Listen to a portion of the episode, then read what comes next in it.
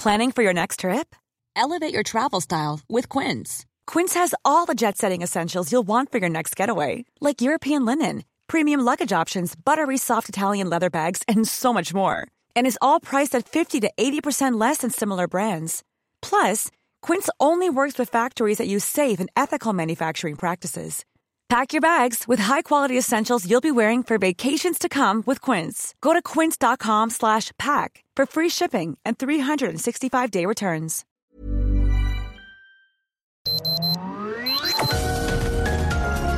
Heraldo Media Group presenta Sergio Sarmiento y Lupita Juárez.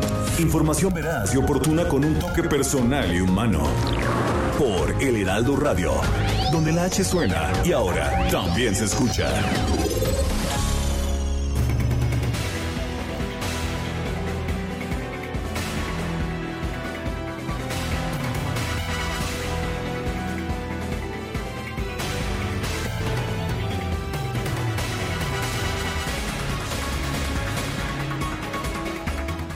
Estamos convirtiendo la naturaleza en un retrete, basta ya de hacerlo, basta de maltratar la biodiversidad, basta de matarnos con el carbón, basta de tratar la naturaleza como un retrete, basta de quemar, perforar y minar a mayor profundidad. Estamos cavando nuestra propia tumba, es lo que dijo ayer Antonio Guterres, secretario general de las Naciones Unidas, en la apertura de la conferencia de las Naciones Unidas sobre cambio climático, la COP26 en Glasgow, allá en Escocia, en el Reino Unido. Eh, otros mandatarios como el primer ministro del Reino Unido, Boris Johnson, anfitrión de la cumbre, y Joe Biden, presidente de los Estados Unidos, así como Justin Trudeau de Canadá, se sumaron al mensaje de alarma. Es hora de decir basta, eso es lo que dijo Antonio Guterres. El titular del organismo insistió en su rechazo a las energías sucias, dijo que el aumento del nivel del mar es el doble que hace 30 años y los océanos están más calientes que el mundo. El presidente de los Estados Unidos, Joe Biden, reconoció que su país no siempre predicó con el ejemplo. Para 2030, sin embargo, el mandatario se comprometió a reducir en 52% las emisiones de gases contaminantes por debajo de los niveles del 2005. El primer ministro británico Boris Johnson afirmó que la indignación mundial será incontenible si los líderes se limitan a hablar y no actúan. Son las 7 de la mañana con 2 minutos, 7 con 2. Yo soy Sergio Sarmiento. Quiero invitarlo a que se quede con nosotros para estar bien informado, por supuesto, pero también para pasar un rato agradable. Si la noticia lo permite, nosotros estamos muy dispuestos a darle a usted el lado amable. Guadalupe Juárez, muy buenos días. ¿Qué nos tienes esta mañana de 2 de noviembre del 2021, Día de los Muertos. Así es, Día de los Fieles Difuntos. Oye, pues les tengo información de eh, lo que declaró la jefa de gobierno. Ya sabes que los políticos, bueno, pues están muy vivos y están muy atentos, ¿no? De, de, los tiempos y de lo que se viene.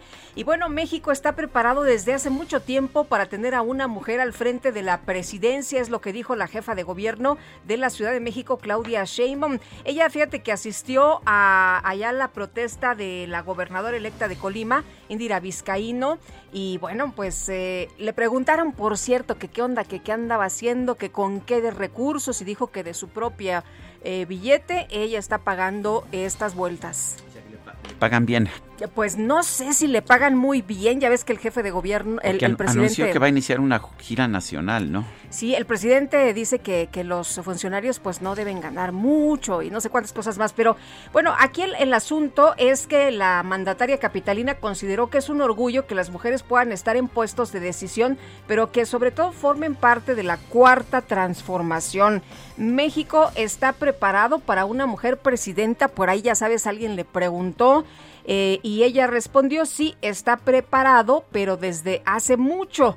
Indira Vizcaíno advirtió que las mujeres están listas en todos los ámbitos políticos, incluso en la presidencia de la República. Dicen que pues a, los hombres nunca se les pregunta si los hombres están preparados para la presidencia, que esta es una pregunta que le hacen a las mujeres. Tiene toda la razón del mundo, Claudia. Bueno, eso no lo, no, lo dijo ella, eso lo, lo, planteo yo, pero, pero eh, pues eh, eso no le preguntan a los hombres, ¿no? Le preguntan a las mujeres, solo que en este momento político, bueno, pues sí llama la atención el que pues... Eh, eh, está claramente en campaña, como también lo está Marcelo Ebrard. Como lo están muchos, ¿no? Y como lo está Ricardo Monreal, por lo menos esos tres están en campaña política. ¿Y sabes qué? Yo prefiero que abiertamente discutan sus propuestas, pues nos muestren Para lo que, los ciudadanos sepamos.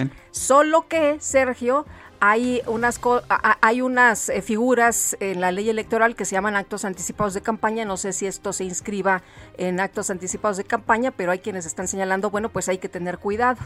Mientras no pidas el voto, y además creo que es a propósito algo que no existe en ningún país democrático, que no puedas presentar tus puntos de vista, pero me parece que mientras no pidas el voto, eh, específicamente estás a salvo de, de, una ley que me parece de hecho muy injusta. Yo creo que a todos en una democracia nos conviene saber cuáles son las posiciones de quienes naturalmente están aspirando a ser ah, los ocupantes de la presidencia de la República. En otros temas, la Sala Superior del Tribunal Electoral del Poder Judicial de la Federación determinó que el presidente Andrés Manuel López Obrador está legalmente imposibilitado para opinar o informar acerca de la consulta de revocación de mandato. Los lineamientos emitidos que establecen la posibilidad de que el mandatario federal tenga derecho a opinar e informar acerca de la continuidad de su cargo son violatorios de la Ley Federal de Revocación de Mandato. La ley establece que el Instituto Nacional Electoral es la única entidad facultada para emplear recursos públicos en la promoción objetiva, imparcial y con fines informativos de consulta de revocación de mandato. Claro que el presidente pues no tiene que decir la palabra revocación de mandato o ratificación o defender su punto de vista, pues sus mañaneras simple, eh, simple y sencillamente sirven para promover su posición. Oye, ¿y qué tal? No sé si se equivocó Mario de El dirigente nacional de Morena, que él sí dijo, bueno, el tribunal le corrigió la plana al INE en este tema de la ratificación de mandato. La ratificación de mandato. Bueno, pues para ellos es una ratificación. Son las 7 de la mañana con 7 minutos.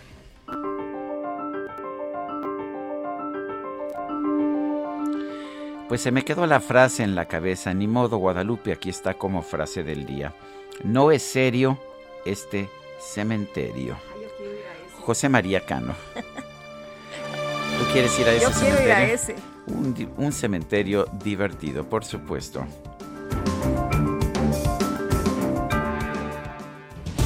Bueno, y vamos a las preguntas. Ya sabe usted que nos gusta preguntar. Ayer, por ejemplo, preguntamos ¿Son el feminismo, el, ecologismo y la defensa de los derechos humanos parte de una conspiración neoliberal? Como dice Andrés Manuel López Obrador, nos dijo que sí el 5.2% de quienes respondieron, que no el 93.1%, no sabemos 1.7%. Recibimos 5.978 votos. No, no coincide. Pues bueno, así son las cosas. Aquí aceptamos cualquier discrepancia y no pretendemos tener otros datos.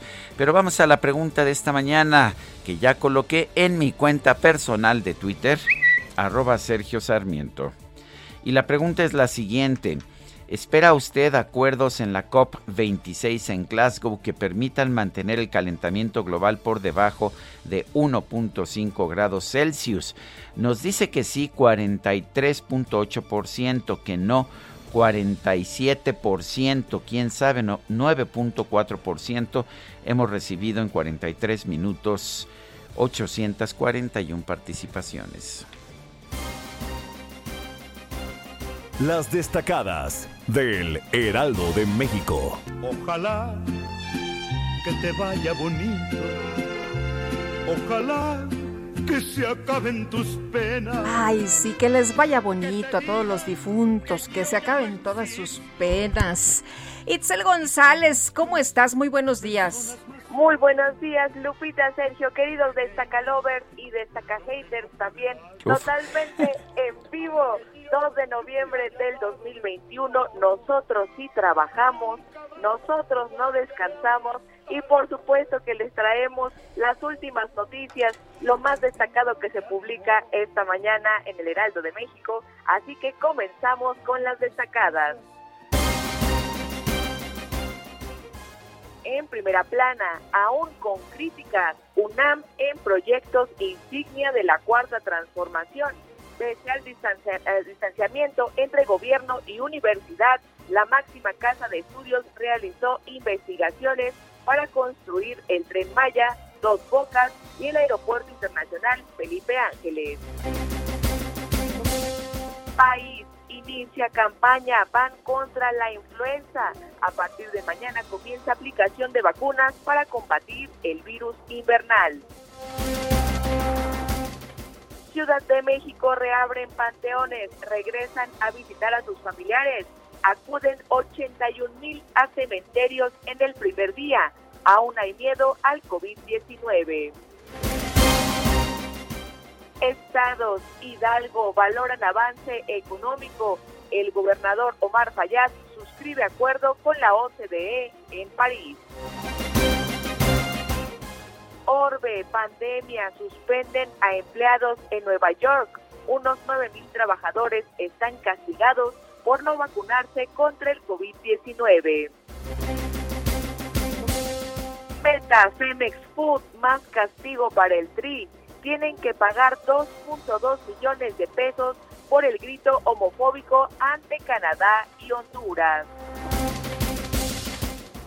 Y finalmente, en mercados gas LP cierran 3.000 rutas de reparto. Los representantes del sector argumentaron que la cancelación se debe al tope de precio del insumo. Sergio Lupita, amigos, hasta aquí las destacadas del Heraldo. Feliz martes. Muchas gracias, Itzel. Muy buenos días. Son las 7 de la mañana con 11 minutos. Vamos a un resumen de la información más importante. Hoy es martes 2 de noviembre de 2021. Durante su participación en la cumbre climática, la COP26, el presidente de los Estados Unidos, Joe Biden, calificó al cambio climático como una amenaza para la existencia humana tal como la conocemos. Advirtió que estamos en un punto de inflexión en la historia mundial. I believe there's an incredible opportunity, not just for the United States, but for all of us. We're standing at an inflection point in world history. We have the ability to invest in ourselves and build an equitable clean energy future, and in the process, create millions of good paying jobs and opportunities around the world. Cleaner air for our children, more bountiful oceans, healthier forests and ecosystems for our planet. Bueno, y por su parte, el primer ministro de la India, Narendra Modi, aseguró que su país va a reducir a cero sus emisiones de carbono para el año 2070 cero emisiones de carbono. En su segunda participación en la cumbre climática, la activista mexicana Shille Bastida criticó la lentitud de los gobiernos para actuar contra el cambio climático, así como la poca efectividad de las cumbres de la ONU. Solutions must be aligned with the fact that climate justice is social justice. We can no longer keep having summits and conversations around what needs to change because Uh, we already have all of the solutions that we need. So all we have to do is implement them. The fossil fuel industry and the systems that uphold the climate crisis rely on the existence of sacrifice zones. And these sacrifice zones have been intentionally picked to target the global south and black and brown communities in the global north. Me emociona mucho escuchar hablar a Shille Bastida, Sergio, esta joven chavita, 19 años, activista precisamente eh, pues en esta lucha, ¿no? En esta lucha para que se actúe contra el eh, cambio climático a favor de que se hagan cosas eh, para que pues vivamos en un mundo mejor. Y bueno, desde París, Francia, el gobernador de Hidalgo, Mar Fayad, suscribió la agenda rural para la acción climática de la Organización para la Cooperación y el Desarrollo Económicos. De esta forma, Hidalgo se convierte en la primera entidad en firmar el acuerdo. La titular de la Secretaría de Cultura, Alejandra Frausto, manifestó su desaprobación a una nueva subasta que se llevará a cabo este martes en París, la cual incluye 37 piezas arqueológicas de culturas precolombinas. Bueno, y este lunes México asumió la presidencia rotativa del Consejo de Seguridad de Naciones Unidas. El representante permanente de nuestro país, Juan Ramón de la Fuente, reiteró que la migración ilegal debe atenderse de manera regional con recursos y también con voluntad que sea la nuestra una presidencia abierta, transparente, imparcial, flexible y efectiva. Las prioridades que México presentó en su candidatura están ah, sustentadas en los principios constitucionales de la política exterior de México y en la Carta de las Naciones Unidas. La Comisión ah, Mexicana de Ayuda a Refugiados informó que entre enero y octubre de 2021 nuestro país recibió 108.195 peticiones de asilo. Y desde Palenque, Chiapas, el presidente López Obrador envió un mensaje en redes sociales para destacar la importancia que tiene el Día de Muertos en la sociedad mexicana. El ex candidato presidencial Ricardo Anaya denunció que los ataques del presidente López Obrador a la UNAM y a la sociedad civil, así como su contrarreforma eléctrica, tienen en común el afán de querer controlar todo. López Obrador quiere el control total. Nos quiere agachados y controlados. Nos quiere imponer sus ideas viejas. El problema no es su edad. El problema es que sus ideas son viejas y no funcionan cuando el México del futuro necesita ideas nuevas que sí funcionen. Los mexicanos somos fregones, tenemos aspiraciones y somos muchos más los que queremos un México moderno, libre y ganador. La diputada del PRI, Paloma Sánchez, acusó al exgobernador de Sinaloa, Quirino Ordaz, de traicionar al tricolor al haber sido omiso ante los secuestros y amenazas que afectaron a los candidatos de su partido y después pretender ser colaborador del presidente López Obrador. El Tribunal Electoral del Poder Judicial de la Federación ordenó al Instituto Nacional Electoral modificar los lineamientos del proceso de revocación de mandato para admitir la recolección de firmas en formato impreso en todo el país era lo que quería Morena. Por cierto, el dirigente de Morena, Mario Delgado, aseguró que esta resolución del Tribunal Electoral presenta un triunfo para el derecho del pueblo a la participación. La jefa de gobierno de la Ciudad de México, Claudia Sheinbaum, afirmó que desde hace mucho tiempo nuestro país está preparado para tener una mujer en la presidencia. Para todos estamos listas las mujeres y ahora venimos como jefa de gobierno, ya después platicamos de otros temas. Para el 2024, ¿cómo se siente usted? No, ya ese es otro tema. ¿México está preparado para una mujer presidenta? Sí está preparado, pero desde hace mucho. ¿Pero qué es lo que impide? No, desde hace mucho. Ha habido muchas candidatas a presidenta de la República, pero ahí no solamente es un asunto de género que es importante, sino también la continuidad de esta cuarta transformación que es fundamental. Bueno, el dirigente nacional del PAN, Marco Cortés, reconoció que para las elecciones del próximo año su partido solo tiene posibilidades reales de ganar el gobierno de Aguascalientes. Que ganemos Aguascalientes contundentemente, pero nos requerimos juntos. De verdad se los digo, no basta un triunfo interno, se los digo en casa. La única gubernatura que tenemos posibilidades de ganar, reales, auténticas y bien ganada, es esta. No hay más. Está muy complicado Durango, Tamaulipas, Quintana Roo, Hidalgo y Oaxaca. ¿Qué les cuento? No, hombre, pues ya van derrotados. Imagínate nada más. ¿Para qué gastamos, no? En las elecciones. Pues sí. Bueno, este lunes la morenista Indira Vizcaíno Silva rindió protesta como gobernadora constitucional de Colima. Prometió revisar el pasado y castigar cualquier irregularidad y conducta fuera de la ley. Y la gobernadora de Baja California, Marina del Pilar Ávila, se comprometió a resolver el rezago que presenta su estado en materia de seguridad pública y en prestaciones laborales de los policías.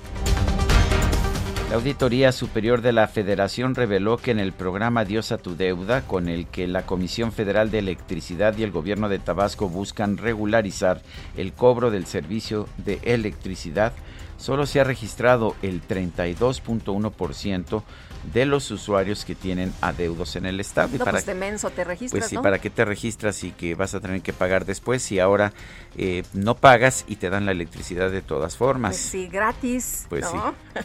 Bueno, Pemex informó que la Fiscalía General de la República ya investiga si la explosión en la toma clandestina de gas LP de San Pablo Xochimehuacán en Puebla fue provocada por la ordeña con una pipa con el logotipo de la empresa Hidrogas. Un juez federal rechazó suspender el esquema de precios máximos del gas LP, pero advirtió que hay indicios de que el gobierno federal no siguió el procedimiento previsto por la ley de hidrocarburos para intervenir en ese mercado. La Fiscalía General de la República expresó su rechazo a la solicitud del exdirector de Pemex, Emilio Lozoya, de prorrogar por 60 días el cierre de la investigación complementaria de su proceso por el caso de Odebrecht. Un tribunal federal negó a la Fiscalía General girar órdenes de aprehensión por los delitos de tortura y robo agravado en contra de dos agentes que detuvieron en 2008 a Javier Herrera Valles, ex coordinador de seguridad regional de la Policía Federal. Y en la Ciudad de México este lunes fue detenido José N., alias Don José, presunto jefe de plaza de la familia michoacana. Seis de los nueve integrantes de la Unión de Alcaldes de la Ciudad de México convocaron a sus homólogos y a la jefa de gobierno Claudia Sheinbaum a acudir la próxima semana a la Cámara de Diputados para solicitar mayor presupuesto para la capital del país. Bueno, y por otro lado, la Unión de Alcaldes de la Ciudad de México informó que ya prepara diversas denuncias ante la Contraloría y la Fiscalía Capitalina por presuntas irregularidades detectadas en sus demarcaciones. En su reporte diario sobre la pandemia, la Secretaría de Salud Federal registró 99 muertes por COVID-19 en México, así como 994 casos confirmados.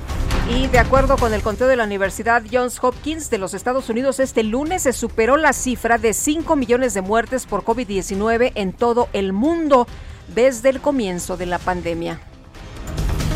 El alcalde de Nueva York, Bill de Blasio, informó que cerca de 9.000 trabajadores de la ciudad fueron puestos en licencia sin goce de sueldo por negarse a cumplir con el mandato de vacunarse contra el COVID-19. En información de los deportes, el delantero mexicano Raúl Jiménez llegó a 50 goles oficiales con el Wolverhampton al anotar un tanto del triunfo de los Lobos sobre el Everton por marcador de 2 a 1. Y los jefes de Kansas City vencieron a los gigantes de Nueva York por marcador de 20 a 17 en el duelo del lunes por la noche.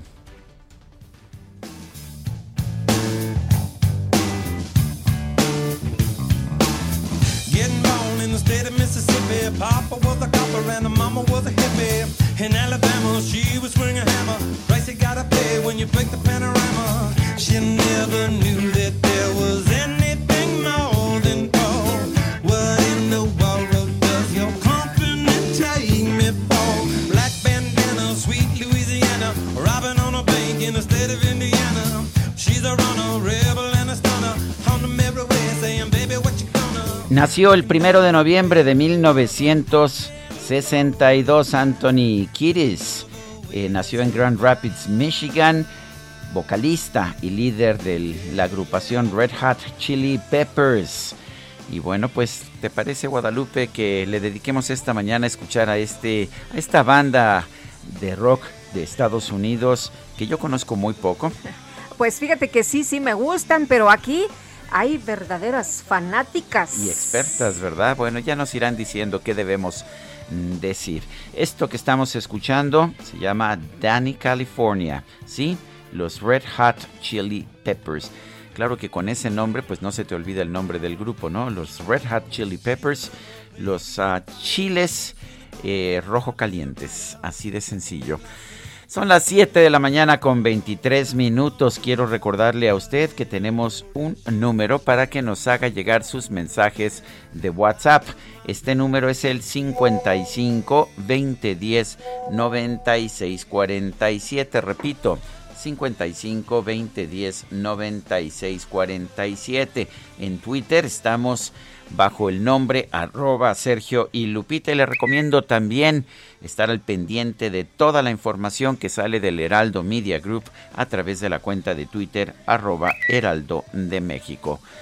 Guadalupe Juárez y Sergio Sarmiento, regresamos en un momento más.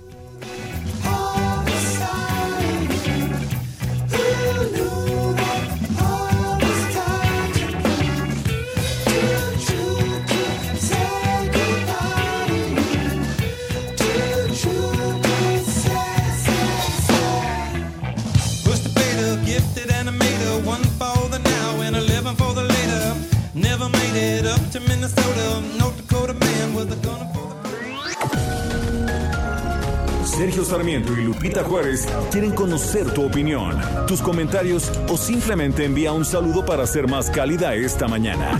Envía tus mensajes al WhatsApp 5520 109647.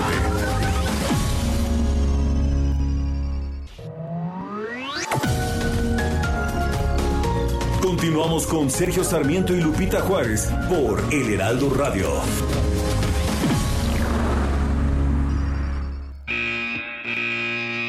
Los domis de choque revelan el daño que puedes sufrir al chocar en un auto.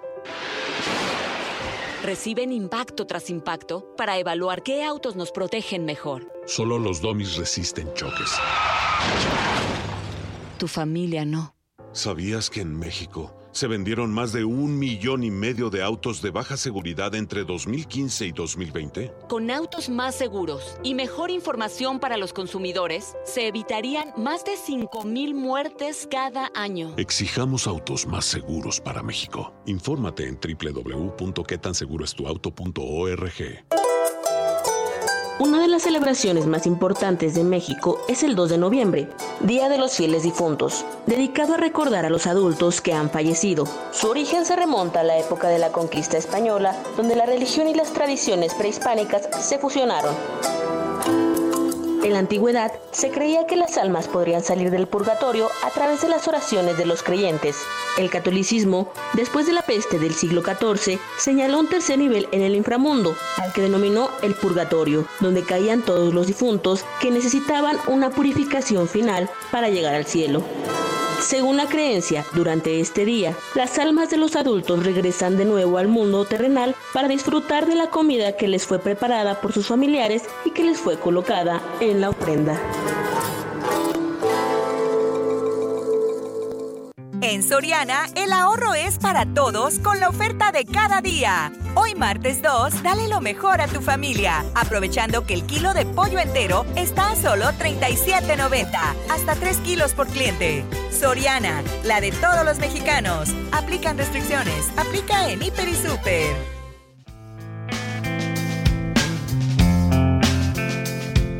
Psychic from China try to steal your.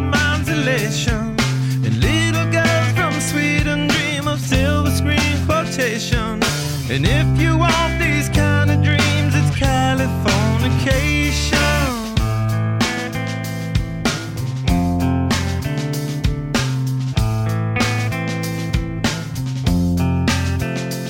It's the edge of the world in all of Western civilization.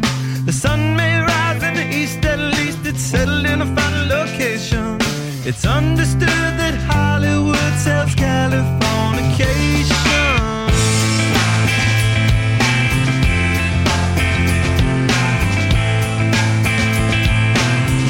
Seguimos escuchando música de los Red Hot Chili Peppers. Esto se llama Californication, Californicación. Bueno, dice esta canción, eh, espías psíquicos de China nos están tratando de robar eh, la- la- el entusiasmo de nuestra mente. Y chicas, chicas de Suecia tienen sueños de citas en la, en la pantalla de color plata y si, y quieres todos estos sueños, eso se llama Californication, Californicación. Esa es la canción que estamos escuchando y estamos, estamos uh, festejando el cumpleaños de Anthony Kiddis, el vocalista y líder del grupo Red Hot Chili Peppers. Cumplió 59 años ayer. Ahí está chavo. Californication. Nunca le había prestado atención a la canción, pero pues aquí está. La había yo escuchado en algunas ocasiones. Pero mira acá cómo están de felices escuchando precisamente esta música de, pues ya sabes, estos eh, jóvenes, eh, jóvenes de 59 años bueno, y vámonos eh, con la información. La activista mexicana Shille Bastida intervino en la cumbre del clima COP26, participó, eh, por cierto, a esta cumbre a la que no asistió el presidente Andrés Manuel López Obrador, reprochó la falta de acción de los líderes. De hecho, ella criticó desde la COP la lentitud de los gobiernos para actuar contra el cambio climático y dijo, a ver, señores, esta es mi segunda COP, llevan haciendo esto eh, pues más tiempo del que yo tengo de vida. Una pregunta, ¿cuándo se van a poner pues en, acción? ¿Cuándo van a actuar? Shille Bastida, qué gusto saludarte. Muchas gracias por tomarnos la llamada. Muy buenos días. Cuéntanos cómo ves pues a los países del mundo en esta COP26. ¿Están lentos? ¿No están haciendo mucho?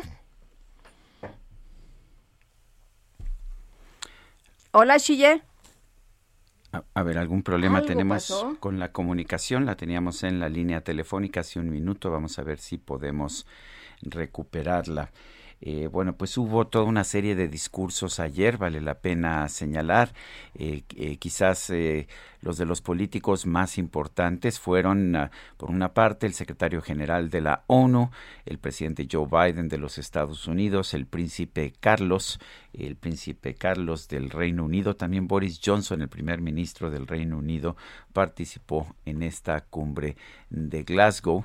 Y bueno, pues todos dijeron, pues fundamentalmente lo mismo, que la humanidad se va a acabar si no se toman medidas para reducir de manera dramática eh, las emisiones de carbonos. Todos dijeron que esto se podía hacer eh, sin, sin ningún tipo de problema económico, sin causar problemas económicos y sin causar pérdidas de empleos. De hecho, Joe Biden dijo que se generarían millones de empleos. Y ya está con nosotros vía telefónica Shille Bastida. Qué gusto saludarte, Shille. Pues cuéntanos, cuéntanos cuántas COPs más crees tú que van a esperar los líderes antes de actuar. ¿Cómo viste ayer los eh, discursos que dieron los líderes precisamente sobre el combate a pues la contaminación, el eh, trabajo que se está haciendo precisamente a favor del cambio climático. Buenos días.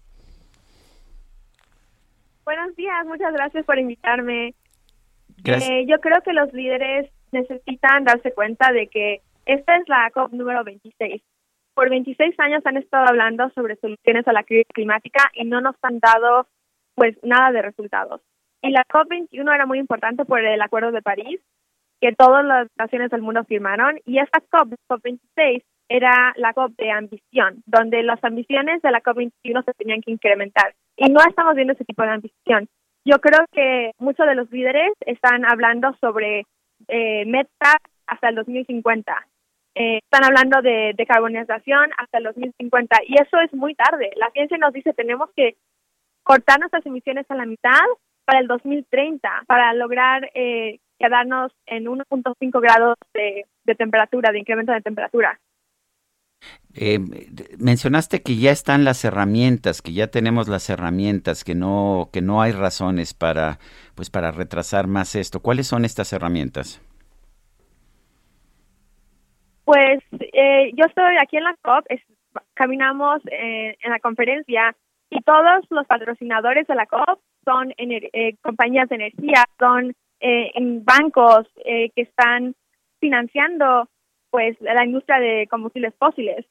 Entonces, estamos viendo que en la COP, en vez de ser eh, gobierno y sociedad civil, también está el lado, eh, pues, de, empresas, pero no de empresas limpias, empresas que han contaminado. Entonces, necesitamos que esos intereses salgan de esos espacios de, decisión porque si siguen estando en estos espacios, no vamos a lograr que nuestros intereses como jóvenes, como Juventud del Sur Global, como Juventud Mexicana, no vamos a lograr que estos intereses estén al frente. Por ejemplo, yo le pedí acreditación a México y me dijeron, tú no vas a poder representar nuestros intereses, pero trajeron a una representante de Cemex y el cemento es una de las industrias más contaminadoras de en términos de, de eh, gases. Entonces yo le pregunto al gobierno mexicano, la representadora de Cemex sí representa sus intereses y una joven activista no. Y eso es una pregunta que jóvenes, todo el mundo tienen para sus gobiernos. Entonces creo que las herramientas son tener las voces, eh, tener las voces adecuadas, pero también tener, eh, implementar las soluciones que ya existen eh, en, en legislación y todo eso. Eh, las empresas están tratando también de transformarse, las empresas están tratando de realizar acciones distintas, de ir e-, evolucionando. Esto, eh, ¿cómo lo ves? Esto también es, es importante, deberían acelerar también el, el paso. Sí, definitivamente el sector de empresas tiene una responsabilidad muy grande en tener esta transición justa a energía renovable, transición justa a la sostenibilidad pero tenemos que recordar que, por ejemplo, eh, una industria de Shell, de, em, de petróleo, está diciendo, le está diciendo a la gente que sí está invirtiendo en energía limpia, pero está invirtiendo 1 a 2% de su dinero en energía limpia y el resto a energía eh, que proviene de los combustibles fósiles. Entonces es un tipo de greenwashing, o sea, nos están mintiendo sobre en dónde, a dónde se está yendo su dinero. Entonces, sí necesitamos que todas estas industrias, la industria de construcción, la industria de energía, la industria de automóviles, eh, tengan una transición a energía limpia y a decarbonización, pero no podemos tolerar que nos mientan sobre cómo están financiando eso y de dónde, eh, de dónde viene el dinero, a dónde se va el dinero y cuánto están invirtiendo. ¿Cómo sentiste la recepción por parte de quienes asistieron o quienes están asistiendo a la COP26 a tu mensaje y al de otros jóvenes que están insistiendo que el cambio se tiene que hacer ya, que no hay que esperar varias décadas? Pues eh, esta es una experiencia que eh, cuando yo hablé ah, en, el, en el plenario para de World Leader Summit, de, el Summit de Líderes Globales, eh, el plenario estaba básicamente vacío porque no están dejando que la gente entre al plenario, obviamente por el, la pandemia. Entonces, el Naciones Unidas tiene esa responsabilidad de no poner a la gente en riesgo. Pero había muchos líderes que estaban en el, en el plenario, incluyendo al presidente de India, al presidente de Morocco, y cuando yo fui a hablar, estos líderes ya se habían salido de la sala. Entonces, eso a mí me da el mensaje de que hay muchos presidentes que no quieren escuchar a la juventud. Entonces, a veces sí nos dan la plataforma de estar en la mesa de, negociaciones, pero si no nos escuchan, ¿qué, nos, ¿qué mensaje nos da a nosotros como jóvenes? Entonces, por eso a veces tenemos que eh, pues tener fe en, por ejemplo, los medios de comunicación para que expandan nuestro mensaje, para que le lleguen a los presidentes. Pero necesitamos que no tanto los presidentes, pero también eh, así eh, personas de Naciones Unidas, pero también personas de nuestros gobiernos tengan reuniones con nosotros para que podamos hablar sobre soluciones climáticas en nuestros países. Muy bien, pues Chille, muchas gracias por platicar con nosotros esta mañana. Muy buenos días. Muchas gracias y perdón por hablar tanto, pero gracias por escucharme. Buen día. Al contrario, para eso era la entrevista, para que hablaras precisamente. Bueno, pues es Shille Bastida, tiene cuántos años, me dices? 19 años, nació en México, en Atlacomulco. Es ah, una mujer de origen indígena, tengo entendido, y vive en los Estados Unidos eh, junto con sus padres. Son las 7 de la mañana con 42 minutos. Lo mejor de México está en Soriana. Aprovecha que la papa blanca está a 14.80 el kilo o el limón con semilla y la mandarina a 19.80 cada kilo. Sí, a solo 19.80 cada kilo. Martes y miércoles del campo de Soriana. Solo noviembre 2. Aplican restricciones. Aplica en Hiper y Super. Bueno, según las cifras de la Universidad Johns Hopkins de los Estados Unidos, la pandemia de COVID-19 ya ha causado más de 5 millones de muertes eh, en todo el mundo. Vamos a conversar con el doctor Oscar Singolani, director del Centro de Hipertensión Arterial y director asociado de la Unidad de Cuidados Críticos Cardiovasculares del Hospital Universitario Johns Hopkins, allá en los Estados Unidos. Doctor Singolani, cuéntenos, esta, eh, estos 5 millones de fallecimientos son todos directamente relacionados con el coronavirus y, y, una pregunta que me parece muy importante, ¿cómo se compara esta mortandad con las, las de otras pandemias del pasado? Bueno, buenos días y muchas gracias por eh, la nota. En realidad, eh, algo que quiero aclarar eh, es que nosotros, y como en todas las entidades eh, que reportan casos y muertes, reportan los casos que en realidad califican como muertes por COVID. Y hoy por hoy creemos que en realidad las muertes son mucho más. Eh, esta eh, pandemia en realidad ha causado ya en Estados Unidos oficialmente más muertes que la pandemia de la fiebre española del año 1918.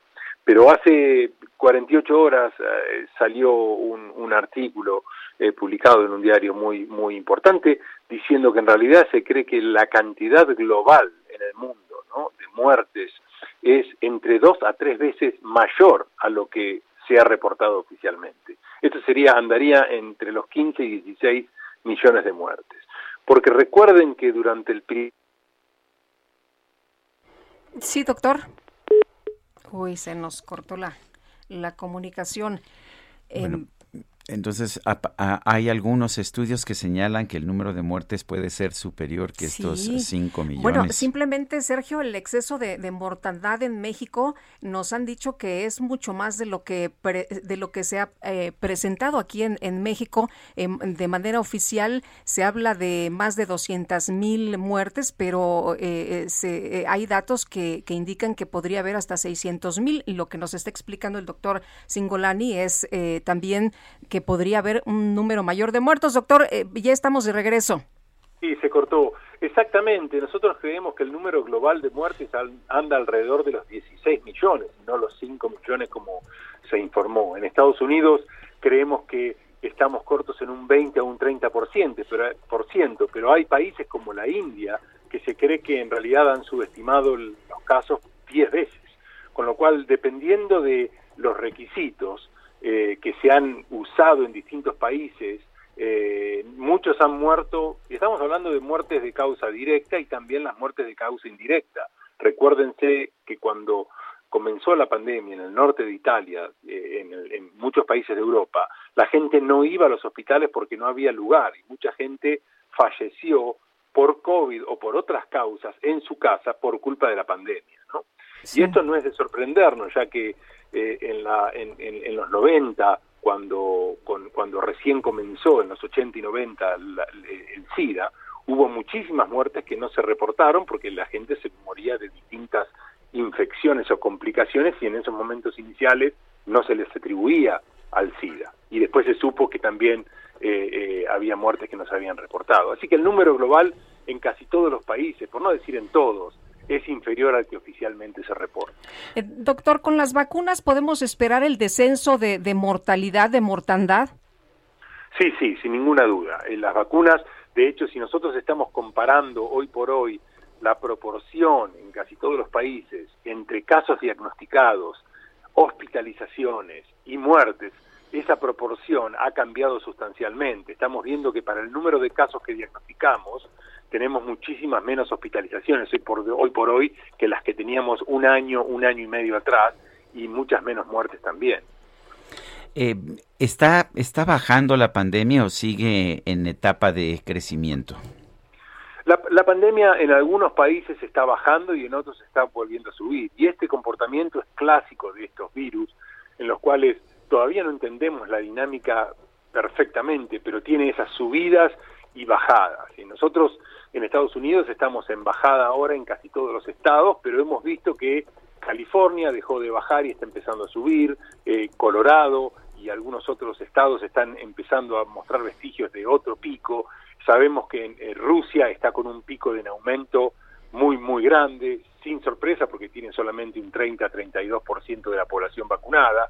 El Reino Unido está en, en, en subida y ahora está volviendo como a querer caer. Así que la pandemia en líneas globales está mejor que lo que estaba antes, pero no hay que bajar la guardia porque eh, solo necesitamos eh, una mutación nueva o una nueva variante para volver a complicar las cosas. Eh, doctor, dice usted no hay que bajar la guardia, sin embargo, en muchos países como México ya estamos eh, teniendo eventos masivos, eh, la gente se concentra, pues no, no de 100 mil ni de 200 mil, hasta de un millón de, de personas. claro que todo mundo tiene la vacuna y todo mundo usa cubrebocas, o, o, la mayoría de las personas usa cubrebocas, y, y la gente dice, bueno, pues tenemos que seguir haciendo la vida y tenemos que seguir teniendo nuestras actividades. ¿Cómo ve usted esto? Bueno, eso es una realidad. Nosotros no podemos parar el mundo desde el punto de vista económico eh, y social de por vida. Llevamos dos años de esto eh, y, y, hay que eh, hay economías que están muy dañadas. Cuando yo digo no bajar la guardia, me refiero a salir a testear eh, agresivamente para detectar esos lugares calientes y hacer exactamente eso, seguir con las reuniones. Yo eh, evitaría las conglomeraciones masivas en lugares cerrados, pero seguir con reuniones y hacerlas con gente vacunada y con uso de barbijos, porque hay muchos países que ni siquiera se están usando los barbijos. El Reino Unido está pagando ese costo. Hace meses que abandonó eh, el uso de barbijos y se vive como en, se vive como en la prepandemia y eso ha logrado un impacto negativo con un aumento muy muy importante de casos. ¿no?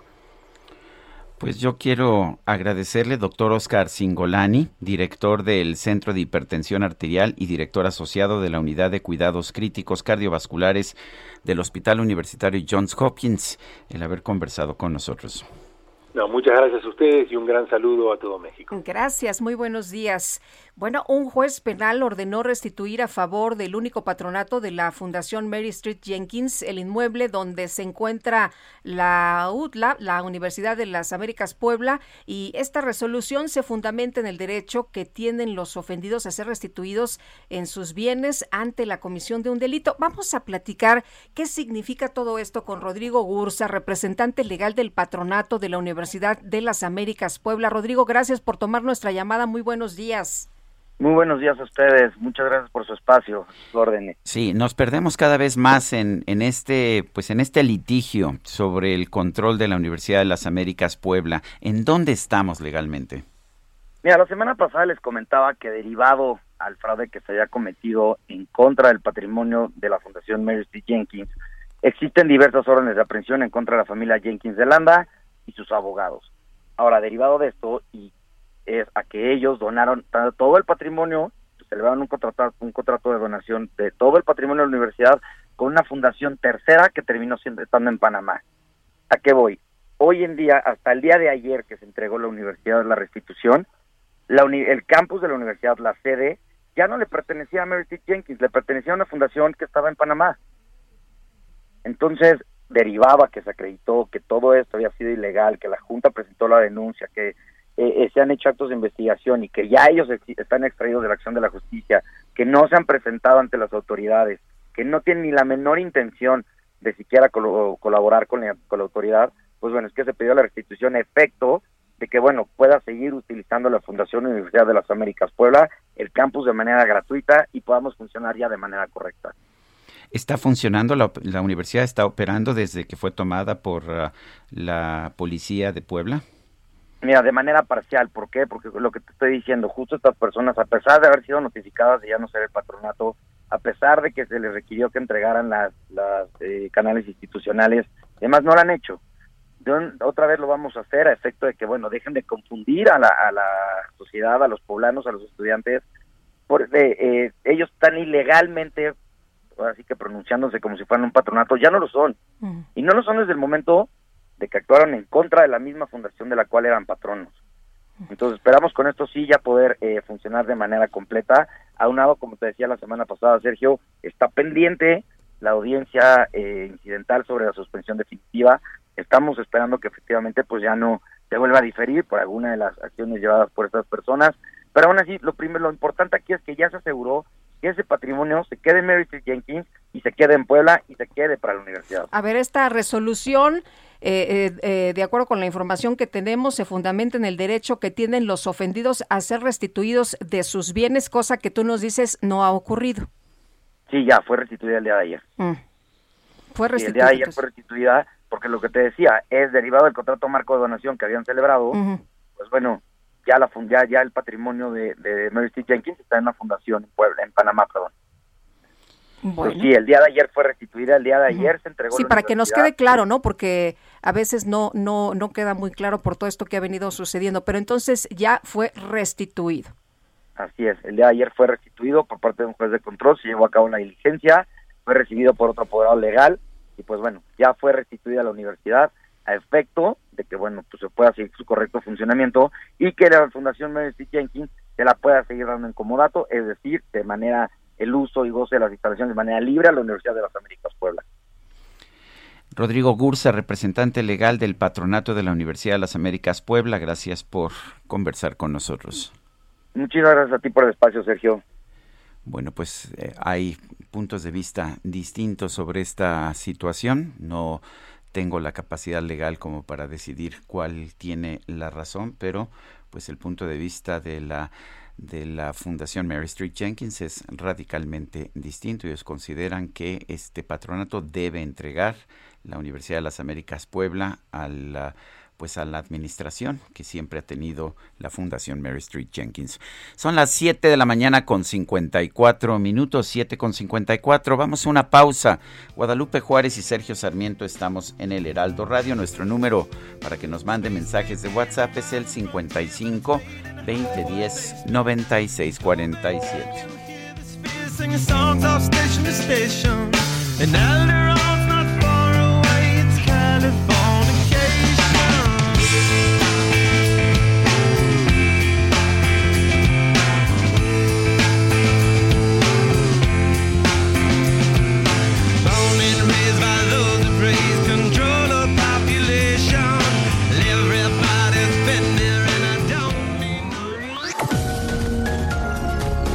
Sarmiento y Lupita Juárez quieren conocer tu opinión, tus comentarios o simplemente envía un saludo para ser más cálida esta mañana.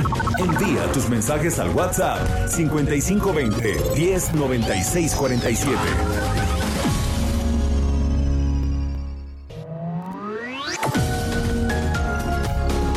Continuamos con Sergio Sarmiento y Lupita Juárez por El Heraldo Radio. La comida chatarra y las bebidas azucaradas no deben volver a las escuelas. Ahí niñas y niños consumían tal exceso de calorías que aumentaba su riesgo de sobrepeso y obesidad. Además, el consumo de estos productos provoca procesos inflamatorios, los cuales debilitan el sistema inmune frente a virus y bacterias. Es urgente que saquen ya la comida chatarra y bebidas azucaradas de las escuelas. Nuestros, niños, son primero. Alianza por la Salud Alimentaria.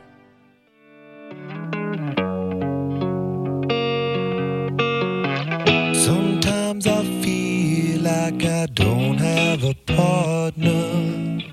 Sometimes I feel like my only friend is the city I live in, the city of angel.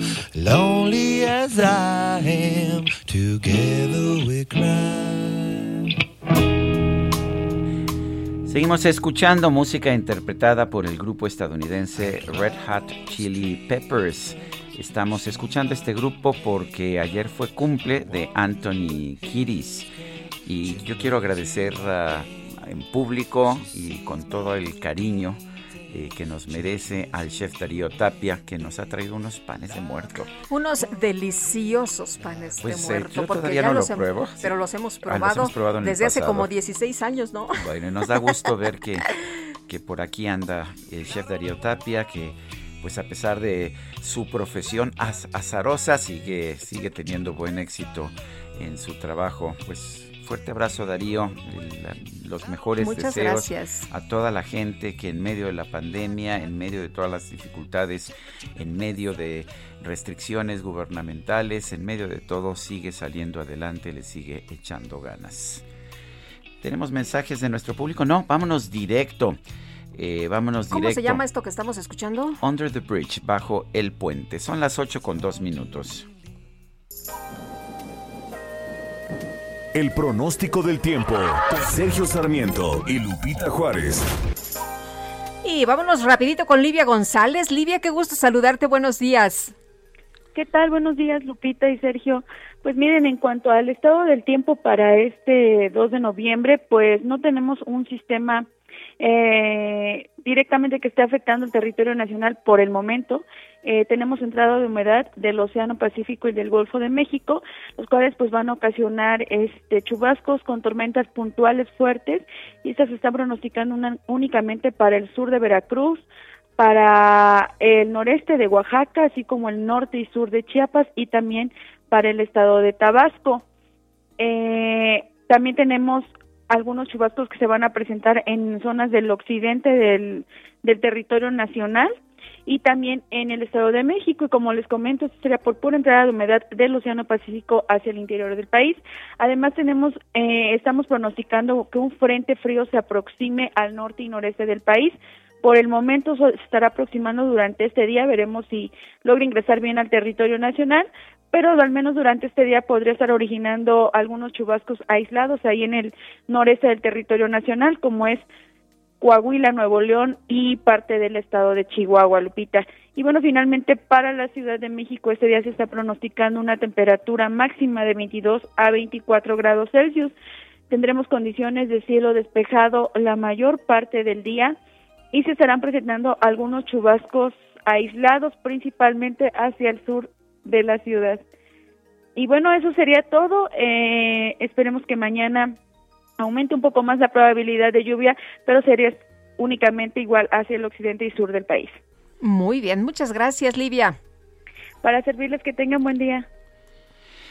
Bueno, este domingo un millón de personas asistió a las calles de la Ciudad de México para apreciar el Festival Internacional del Día de Muertos organizado por el gobierno capitalino.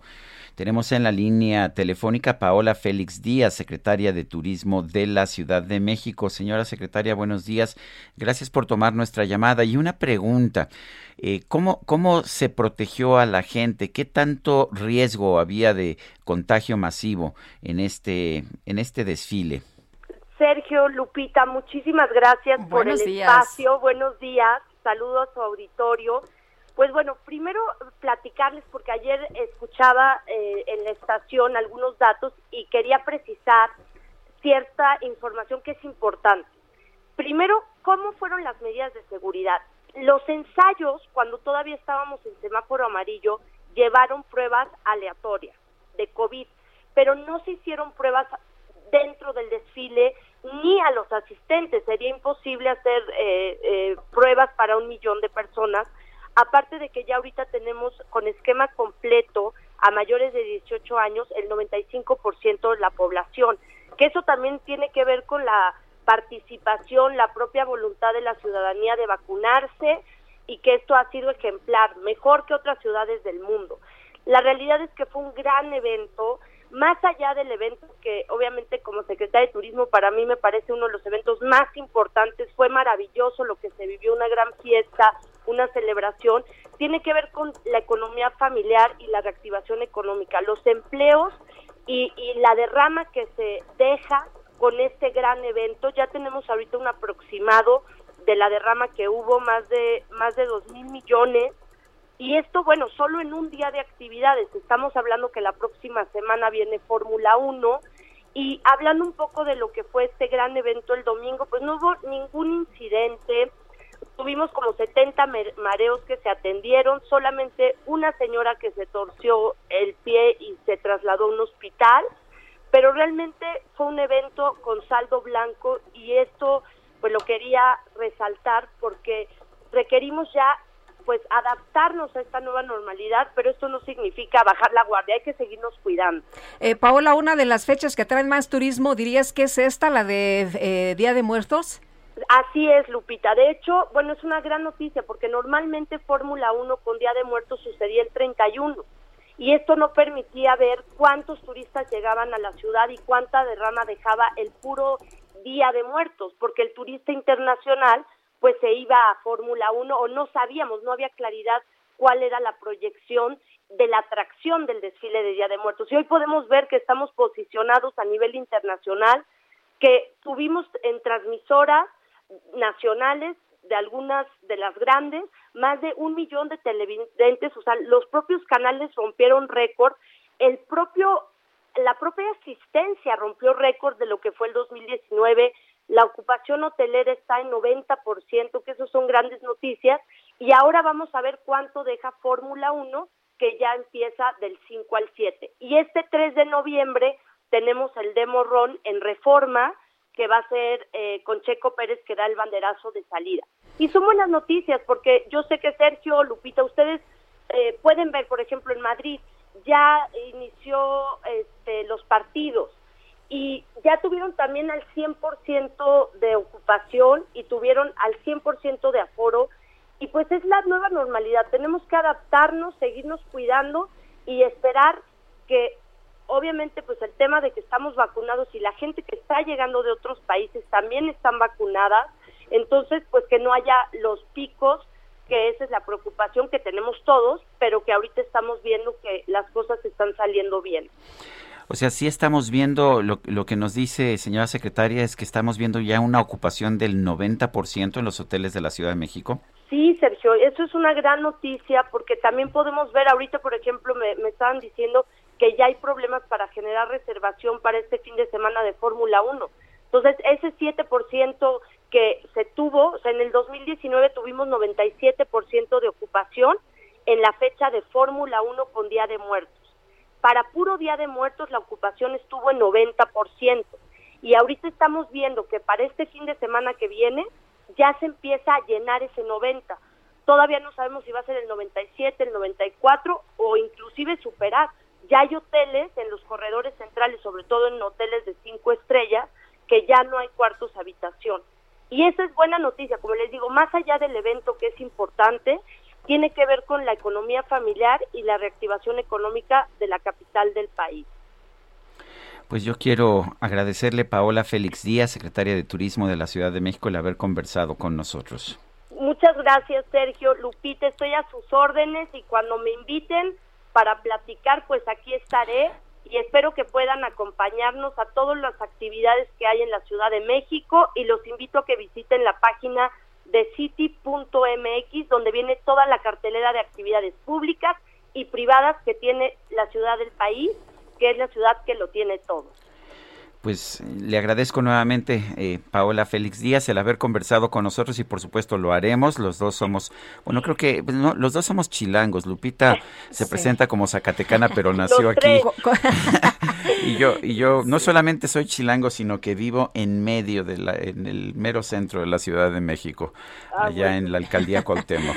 Muchas gracias. Hasta luego, Paola. turístico más importante. Un abrazo. Un abrazo. Buenos días. Lupita, abrazo. Hasta luego. No, pues sí imagínate, Chilanga, Zacatecana, ¿qué más puedo pedir? Pues, Corazón de plata, ¿no? Ahora sí, Corazón de plata, ¿qué tal? Bueno, vámonos ahora con un tema, Sergio, muy importante. Fíjate que integrantes de la Coordinadora Nacional de Trabajadores de la Educación, que mantenían tomadas las vías del tren desde hace 91 días, pues ya ya se quitaron del lugar. Eh, vamos a, conversar con Oscar del Cueto, el él es presidente de Kansas eh, City Southern de México. Y bueno, pues eh, me imagino, Oscar, que por fin están ustedes pues ya desarrollando su trabajo como tenía que ser desde hace varios meses, ¿no? Cuéntanos cómo están en estos momentos las operaciones. Buenos días. ¿Qué tal, Lupita? Buenos días, Sergio. Buenos días, un gusto saludarlos. Sí, ya afortunadamente a partir del domingo empezamos a a mover los primeros trenes, ya eh, pues a mover la mercancía que estaba parada tanto en el puerto de Lázaro Cárdenas como la que iba al puerto de Lázaro Cárdenas y hoy bueno pues ya recuperando un poco el movimiento estamos estimando que nos va a tomar dos semanas más o menos dos semanas y media para recuperarnos completamente pero bueno ya operando normalmente en el estado de Michoacán eh, ¿Cuáles fueron las pérdidas? ¿Cuánto tiempo estuvieron cerradas las las vías? 91 días, eh, Sergio, 91 días que fueron a partir del 31 de julio de este año y que, bueno, pues, se retiraron este domingo. Y bueno, pues las pérdidas que nosotros estimamos solo en, la parte ferroviaria de la empresa fueron 25 millones de dólares. Y bueno, pues hay otras estimaciones que hablan del impacto económico que esto causó a nivel México. Y, y bueno, pues hay números como los de Caintra en Nuevo León que hablaban de 3.800 millones de dólares eh, pues a todo lo que es la industria en el país. Como vemos, como ustedes saben, mucho eh, producto de exportación, de importación, vehículos, eh, eh, la parte de autopartes, eh, grano, acero, cemento, en fin, todo esto se vio impactado y bueno, pues las, afectaciones económicas son muy fuertes. Oscar, ¿cómo ven ustedes el panorama? ¿Creen que con la llegada del nuevo gobierno las cosas van a ser distintas? Afortunadamente y, esperemos que así sea la, llegada del nuevo gobernador Ramírez Bedoya, pues eh, logró que se juntaran los recursos para hacer el pago a los maestros, eh, que bueno, pues estaban reclamando precisamente quincenas atrasadas. Y lo que nos tiene con un poco más de esperanza para que esto ya no se repita, que no se vuelvan a dar estos bloqueos, es lo que el presidente anunció cuando estuvo en Michoacán, de traer la nómina del Estado de Michoacán, que precisamente son los maestros del Estado quienes no recibían los pagos, a la federación, es decir, para que la federación les pague y eso, bueno, pues traiga ya como solución definitiva pagos regulares para los maestros. Oscar, ¿no les preocupa el hecho de que pues tan fácilmente un grupo al que se le pudo haber debido justa o injustamente ese dinero, pero que un grupo pues tan relativamente pequeño, porque yo veía las fotografías y eran pues unas guardias bastante pequeñas, pueda cerrar durante tres meses las vías férreas de una localidad del país sin que la autoridad haga nada, ¿no les preocupa esto? Por lo menos eh, pues como alguien que le gustaría vivir en un estado de derecho. Totalmente, exactamente, esa es la, la palabra Estado de Derecho, creo que la, eh, lo que nosotros hemos venido empujando es porque se respeten eh, las leyes, que se meta a, todo el mundo en un marco de ley, eh, que bueno, pues haya, las leyes se cumplan. Finalmente, lo que se está haciendo cuando se bloquean las vías ferroviarias es un delito y, no se puede exigir a lo mejor algo justo como el pago de nóminas, pero cometiendo un delito, lo que nosotros tenemos de pues como ahora como tarea aparte de recuperar la el volumen que se perdió pues es platicar con senadores, con diputados para fortalecer las leyes y que haya una acción inmediata cuando se dan este tipo de, bloqueos y que haya gente que pague los las consecuencias porque no se puede vivir eh, con una falta de Estado de Derecho. Eh, Oscar, ¿qué sectores estaban siendo afectados? ¿Qué mercancías se transportan? Principalmente el sector acerero, el del cemento, la, la parte automotriz, tanto en autopartes como vehículos terminados, eh, obviamente hay mucho de, lo que es el autoconsumo, tiendas de autoservicio. Nosotros movemos productos en contenedores que vienen a tiendas de autoservicio a la zona metropolitana de la Ciudad de México, que van al centro del país, San Luis y Monterrey. Y, bueno, pues todos los sectores, la parte de grano, la parte de, del cemento fueron de los más afectados y sin duda pues la parte acerera. Hay una terminal acerera en, Lázaro Cárdenas que, mueve mucho producto terminado y algún producto que es de insumo para crear rollos de lámina y que hoy, bueno, pues estuvieron parados, a pesar de que se movió alguna mercancía por, por camión, pues no es lo mismo mover un tráiler a mover un tren que equivale a 300 trailers. Claro, muy bien. Oye, pues qué, qué buena noticia, Oscar. Muchas gracias por platicar con nosotros. Muy buenos días. Al contrario, Lupita, muchas gracias, Sergio. Un saludo, gracias. y buenos días. Oscar del Cueto, presidente del Kansas City Southern de México. Son las 8 con 16 minutos. El Tribunal Electoral del Poder Judicial de la Federación ordenó al Instituto Nacional Electoral que modifique los lineamientos para la revocación de mandato, con el fin de que sean aceptadas las firmas para la solicitud de consulta, tanto en formato digital como en papel. Los magistrados de la Sala Superior le pidieron al INE que incluya la modalidad de presentación física en papel para la recolección de firmas, tanto en zonas rurales como urbanas mm, del país. Bueno, en la sesión pública que se realizó a distancia, los magistrados electorales señalaron que no se debe privilegiar un formato sobre otro, sino que se tiene que permitir que, pues que sean los ciudadanos los que elijan la opción en la que respalden la realización de, pues, de este ejercicio que constitucionalmente es de revocación de mandato, pero que los simpatizantes del presidente López Obrador consideran que es de ratificación de mandato. Por lo pronto, sí se pueden registrar las firmas en papel. Pues sí, solo algunas comunidades eh, iban a atender precisamente el ejercicio en papel, en el resto del país iba a ser con una aplicación que a mí me parecía pues sensacional, ¿no? Más moderno, más ágil, eh, podía ser más transparente. Eh, porque pues ibas a tener ahí la identificación y bueno, pues eh, no, eso no lo quisieron eh, las personas de Morena, dijeron que todo en papel y les dio la razón el Tribunal Electoral.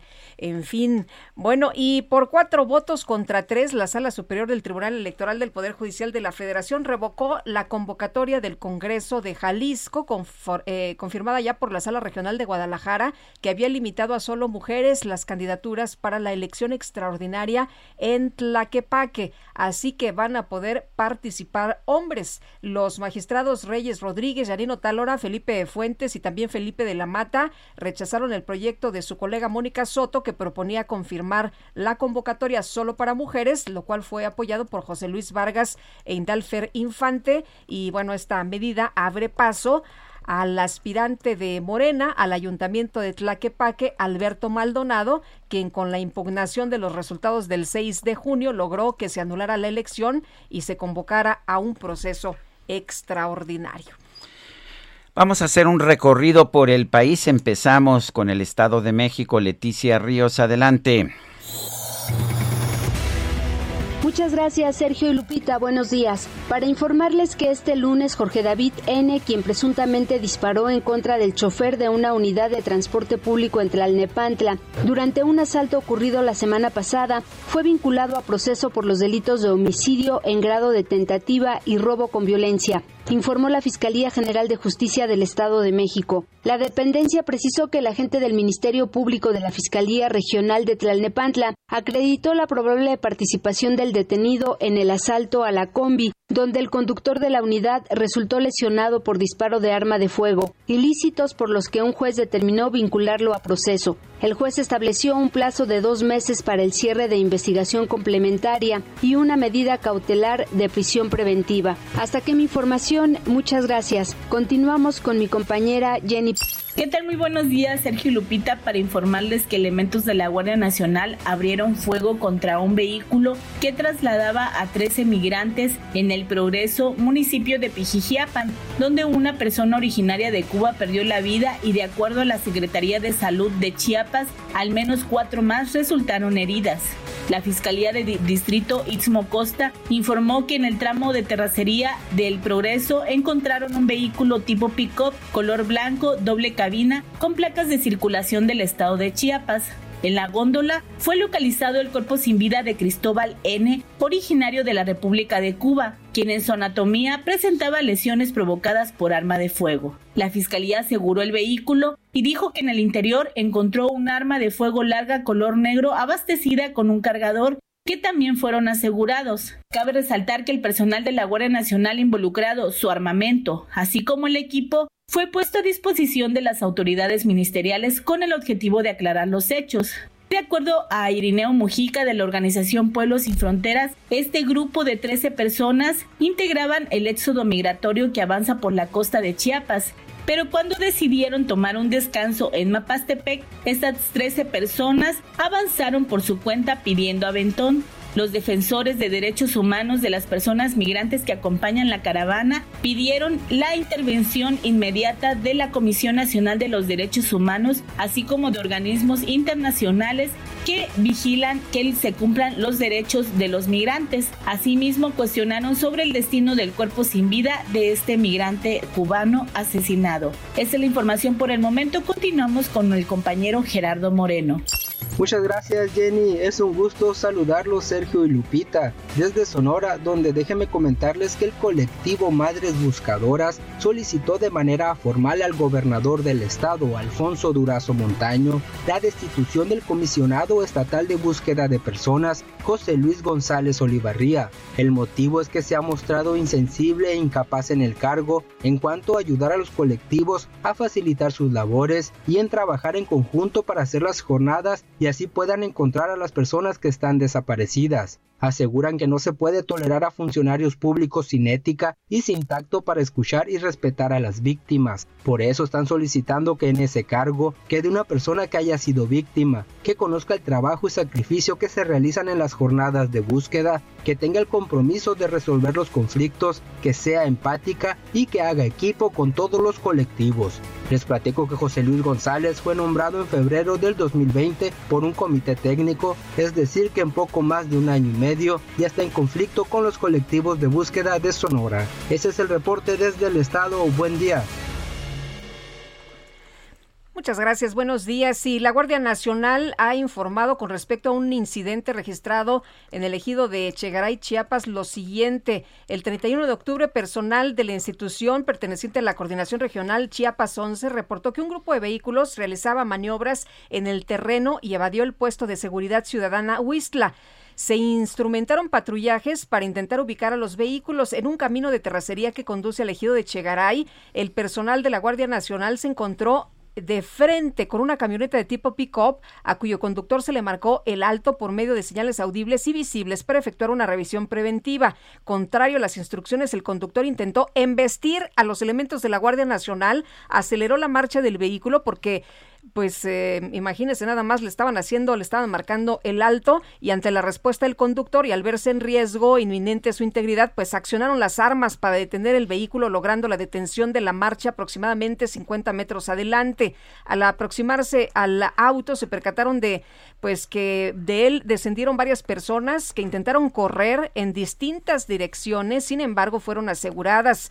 Eh, se observó que en el interior de este vehículo había cuatro personas que se encontraban lesionadas, así como uno que no presentaba signos vitales. La Guardia Nacional proporcionó de inmediato primeros auxilios a los heridos, quienes eh, fueron trasladados al hospital regional para su atención. Fue asegurado el conductor de la camioneta que pretendía investir a los integrantes de la institución, quien quedó a disposición de la Fiscalía General de la República y fueron rescatados nueve migrantes de diferentes nacionalidades en coordinación con el Instituto Nacional de Migración. Son las 8 de la mañana con 24 minutos. Queremos escuchar sus opiniones, sus comentarios. Mándenos un audio de voz o un mensaje de texto a nuestro número de WhatsApp 55 2010 96 47. Regresamos en un momento más. Take me all the way.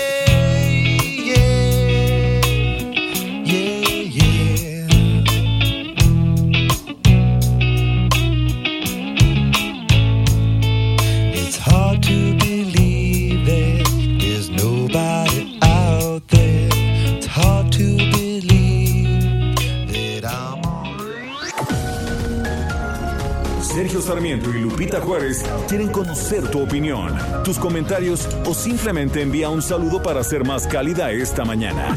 Envía tus mensajes al WhatsApp 5520 109647.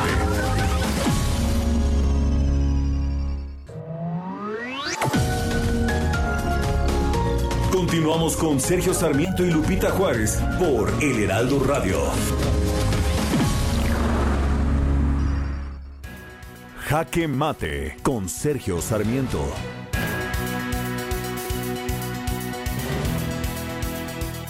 El calentamiento global es una realidad y la humanidad tiene que hacer algo para detenerlo, pero no nos podemos hacer tontos. Estoy viendo una serie de mentiras inaceptables en la cumbre de Glasgow que nosotros tenemos que señalar. Por ejemplo, eh, se está planteando que si no hacemos nada, en 2030, en 2050 se va a terminar la humanidad. Esto simple y sencillamente es falso. También se dice que si se hacen muchas promesas, se va a detener el calentamiento global en menos del 1.5 de 1.5 grados Celsius. Esto también es falso, aun cuando se detuviera hoy mismo todas las emisiones de carbono a la atmósfera, de todas maneras no se podría cumplir con esa, con esa meta. Si se cumplieran, por ejemplo, todas las promesas del Acuerdo de París de 2015, eh, aun si se cumplieran todas esas, el, lugar de, tener un incremento de quizás dos grados, pues tendríamos eh, una décima de grado menos de lo que ocurriría en caso de que no se cumplieran esas promesas. No nos damos cuenta o los políticos no se quieren dar cuenta de la dificultad del tema. El presidente de los Estados Unidos, Joe Biden, dijo ayer que no solamente se puede reducir las emisiones de carbono a la atmósfera en 50% en los próximos años, sino que además se van a crear millones de empleos. Lo que no dijo es que pues sí se crearán algunos millones de empleos y se perderán decenas de millones de empleos y por supuesto la población del mundo va a ser más pobre. Ya vimos un ejemplo de lo que puede ocurrir allá en Francia cuando el presidente Manuel Macron trató de imponer un impuesto a las gasolinas, un impuesto ecológico, una verdadera rebelión, la rebelión de los chalecos amarillos y finalmente Manuel Macron se tuvo que desistir de este impuesto. Por supuesto que tenemos que avanzar, pero tenemos que ser inteligentes y una de las cosas que tiene que haber es que los políticos reconozcan realmente las dificultades del momento. Prometer que pues simple y sencillamente se puede reducir las emisiones de contaminantes y además generar millones de empleos y que todo el mundo va a ser más feliz es una mentira. Reducir las emisiones de carbono va a llevar a uno de los incrementos más profundos de la pobreza en toda la historia de la humanidad. Yo soy Sergio Sarmiento y lo invito a reflexionar.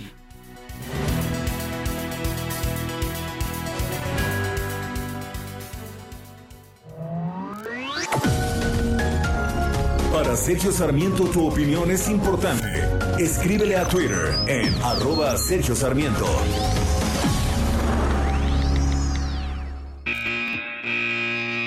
Los domis de choque revelan el daño que puedes sufrir al chocar en un auto.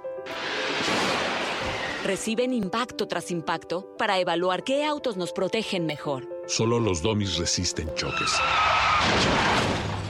Tu familia no. ¿Sabías que en México se vendieron más de un millón y medio de autos de baja seguridad entre 2015 y 2020? Con autos más seguros y mejor información para los consumidores. Se I'm Sandra, and I'm just the professional your small business was looking for. But you didn't hire me because you didn't use LinkedIn jobs. LinkedIn has professionals you can't find anywhere else, including those who aren't actively looking for a new job but might be open to the perfect role, like me. In a given month, over 70% of LinkedIn users don't visit other leading job sites. So if you're not looking on LinkedIn, you'll miss out on great candidates like Sandra. Start hiring professionals like a professional. Post your free job on linkedin.com/people today. evitarían más de 5.000 muertes cada año. Exijamos autos más seguros para México. Infórmate en www.quetanseguroestuauto.org. Standing in line to see the show tonight, and there's a light on, heavy glow. By the way, I tried to say I'd be there, waiting for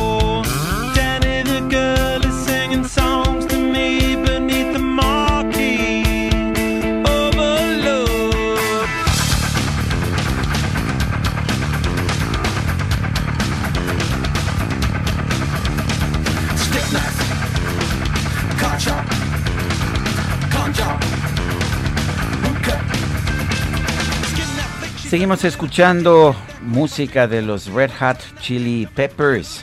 Esto que estamos escuchando se llama By the Way. Hoy es, no, ayer fue cumpleaños de Anthony Kiedis, el vocalista y líder de esta agrupación estadounidense.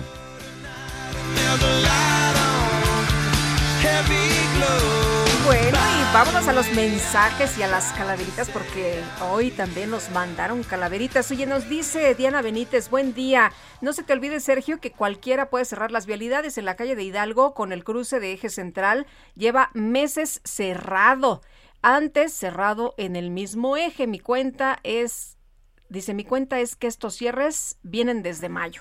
Pues sí, efectivamente ya cualquiera puede cerrar calles y lo puede hacer de forma, eh, pues de forma... No cualquiera, ¿eh? Si no perteneces a alguna Algún agrupación política, si tú y yo sí. vamos ahorita y cerramos... Ah, nos pegan de quitan, nos macanazo, pega, sí, pero sí. claro. Sí, tenemos que ser miembros de un grupo político cercano al gobierno. Dice otra persona, el doctor Aquiles, los siervos de la nación ya recar- recaban firmas con engaños en Ciudad de México, Iztacalco. Nos dice otra persona, es importante que, tomemos esto en cuenta, dice, votar con, al votar con la aplicación se evitan posibles contagios por COVID y personas con discapacidad podrán votar desde casa. No se está planteando que se vaya a votar desde casa, es simple y sencillamente eh, que se permita, eh, la idea es que se pueda hacer la la recabación de firmas, esto es el proceso de reunir firmas. Primero tenemos que tener un determinado número de firmas para tener esta consulta popular y, ah, y después ya se llevaría a cabo la consulta más adelante, pero primero se tienen que reunir las firmas. Lo que se ha estado discutiendo es si las firmas se pueden eh, reunir solamente en aplicación de teléfonos o si puede haber eh, firmas por escrito. Yo en lo personal pienso que debe, debe ser de las dos formas, por escrito, en papel y, ah, y por aplicación. Lupita tiene otra posición. No, no, yo, yo creo que se debe hacer de las dos formas. El punto es que el, el partido Morena solo quería en papel. Ese es el asunto. y bueno, ya le, el, tribunal lo que dijo, es que son las dos formas. Eh, que, también puede ser en papel, pues que no nada más las 260 eh, comunidades donde se iba a hacer en papel, que se puede hacer ya en todo el territorio. Eh, dice otra persona, Laura Lerdo en Tlalpan. Buenos días, la secretaria de Turismo no contestó tu pregunta, Sergio, por lo que creo que no hubo medidas de protección para evitar los contagios. Este, la verdad es que no se puede no sé, o sea, es, imposible. Eh, es imposible hacerle pruebas a todo el mundo, que sería lo ideal. Es imposible. Fueron, al parecer, un millón de personas.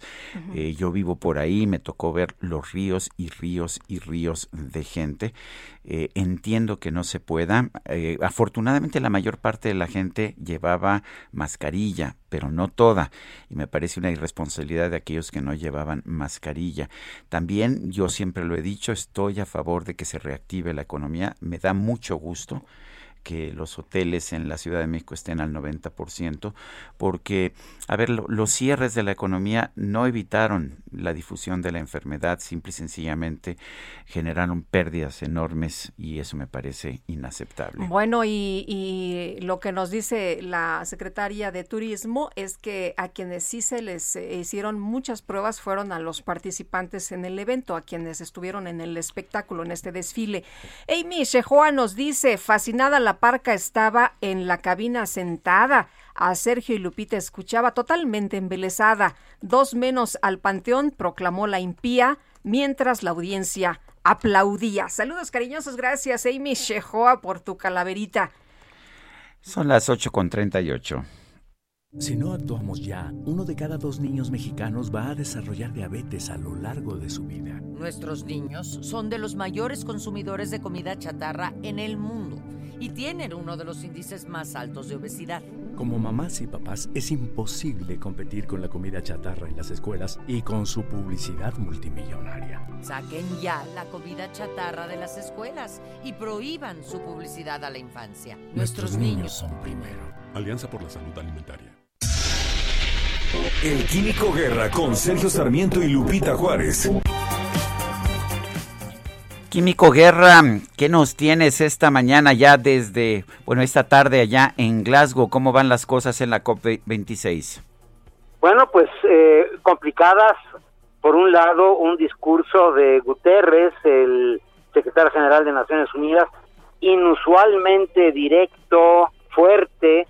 Fue una llamada a los asistentes de parte de los gobiernos de que la humanidad pues espera realmente que tengan soluciones que sean efectivas, que no se pasen todo el tiempo viendo a ver quién empieza primero, ¿verdad? Y no hacen realmente lo que se habían eh, propuesto. Sigue habiendo esta eh, pues brecha entre los que no quieren reconocer el cambio climático, que no lo ven como una cuestión urgente, como puede ser Vladimir Putin, Xi Jinping. Xi Jinping en realidad yo creo que está ejerciendo un poco su poder en relación al discurso que Joe Biden está dando precisamente en este momento, Sergio, en el sentido no solamente de las emisiones de dióxido de carbono, sino de metano, que tiene que ver con cuestiones agrícolas y tiene que ver también con la producción de gas, que genera una cantidad, porque el gas natural a final de cuentas es metano, es el CH4, un solo carbono, y por lo tanto tiene un efecto en el calentamiento como gas muy importante. Pero sí, efectivamente, como tú también lo has dicho, están eh, pues dándose, ¿verdad? Semblanteándose a ver quién obtiene más, no quién contribuye más, quién hace realmente un esfuerzo. La Unión Europea está presentando eh, un bloque bastante sólido en el sentido de impulsar las tecnologías para llegar a una economía cero carbono para el año 2050. Esto que lo vemos muy lejano no es lo, no es tanto Sergio Lupita y va a implicar que vamos a vivir una realidad ciudades completamente diferentes en cuestión de movilidad, en cuestión de calefacción, en cuestión de aire acondicionado que lo que tenemos actualmente. Pero eso es lo que está ahorita en juego, están poniéndose las cartas sobre la mesa, están ahorita las delegaciones ya después de que el día de ayer se fijó el, ritmo y los temas de las mesas de trabajo en donde van a participar cada uno de los países, se asignan algunos países pues la presidencia de las mesas como moderadores, como coordinadores, para que las negociaciones se lleven en un tiempo razonable, ¿verdad? Se tienen exactamente 10 días para estas negociaciones, así que eh, pues está ahorita en ese proceso, Sergio Lupita. Bueno, pues muchas gracias, Químico Guerra, fuerte abrazo. Igualmente para ustedes desde Glasgow. Buenos días. Bueno, son las 8 de la mañana con 42 minutos. Es momento de ir a un resumen de la información más importante. En Soriana, el ahorro es para todos con la oferta de cada día. Hoy martes 2, dale lo mejor a tu familia, aprovechando que el kilo de pollo entero está a solo 37.90, hasta 3 kilos por cliente. Soriana, la de todos los mexicanos. Aplican restricciones, aplica en Hiper y Super. La Sala Superior del Tribunal Electoral del Poder Judicial de la Federación determinó que el presidente López Obrador está legalmente imposibilitado para opinar o informar sobre la consulta de revocación de mandato no va a poder hacer campaña. Bueno, y por otro lado, el Tribunal Electoral confirmó que es ilegal la determinación del Congreso de Jalisco de solo permitir la participación de mujeres en las elecciones extraordinarias del municipio de Tlaquepaque. La gobernadora de Baja California, Marina del Pilar Ávila, reveló que debido a una crisis de liquidez va a solicitar al Congreso local un crédito de corto plazo para pagar las nóminas y aguinaldos de los trabajadores del Estado. Le dejaron las arcas vacías y eso que era de su mismo partido, el, su predecesor Jaime Bonilla.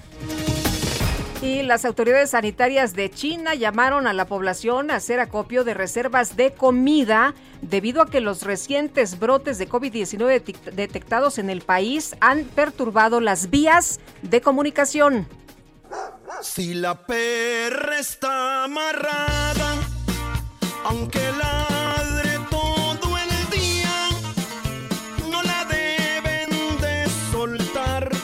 cuéntame. A ver, te cuento. Pues mira, una persona de nombre Javier Márquez eh, vivió una situación curiosa. Solicitó la reposición de su pasaporte, pero la Secretaría de Relaciones Exteriores le pidió que describiera cómo había perdido el documento anterior. Así que él explicó que la responsable de los hechos fue su perrita Simona, la cual aprovechó su ausencia del hogar para comerse parte de su pasaporte. Cuando regresó a casa, Javier encontró el documento mordido en el suelo y a Simona escondida.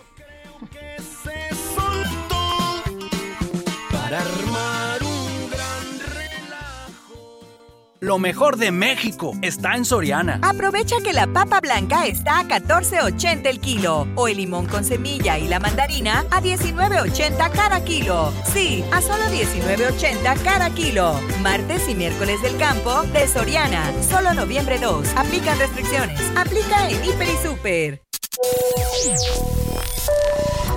Hola, buenos días, Sergio, Lupita. Yo soy Carolina y solamente para dejarles un muy afectuoso saludo. Es la primera vez que les hablo y la verdad es que siempre me, me gusta mucho escucharlos. Siempre, siempre, siempre los escucho. Está en la carretera, en la ciudad, en donde quiera que esté. Siempre los escucho.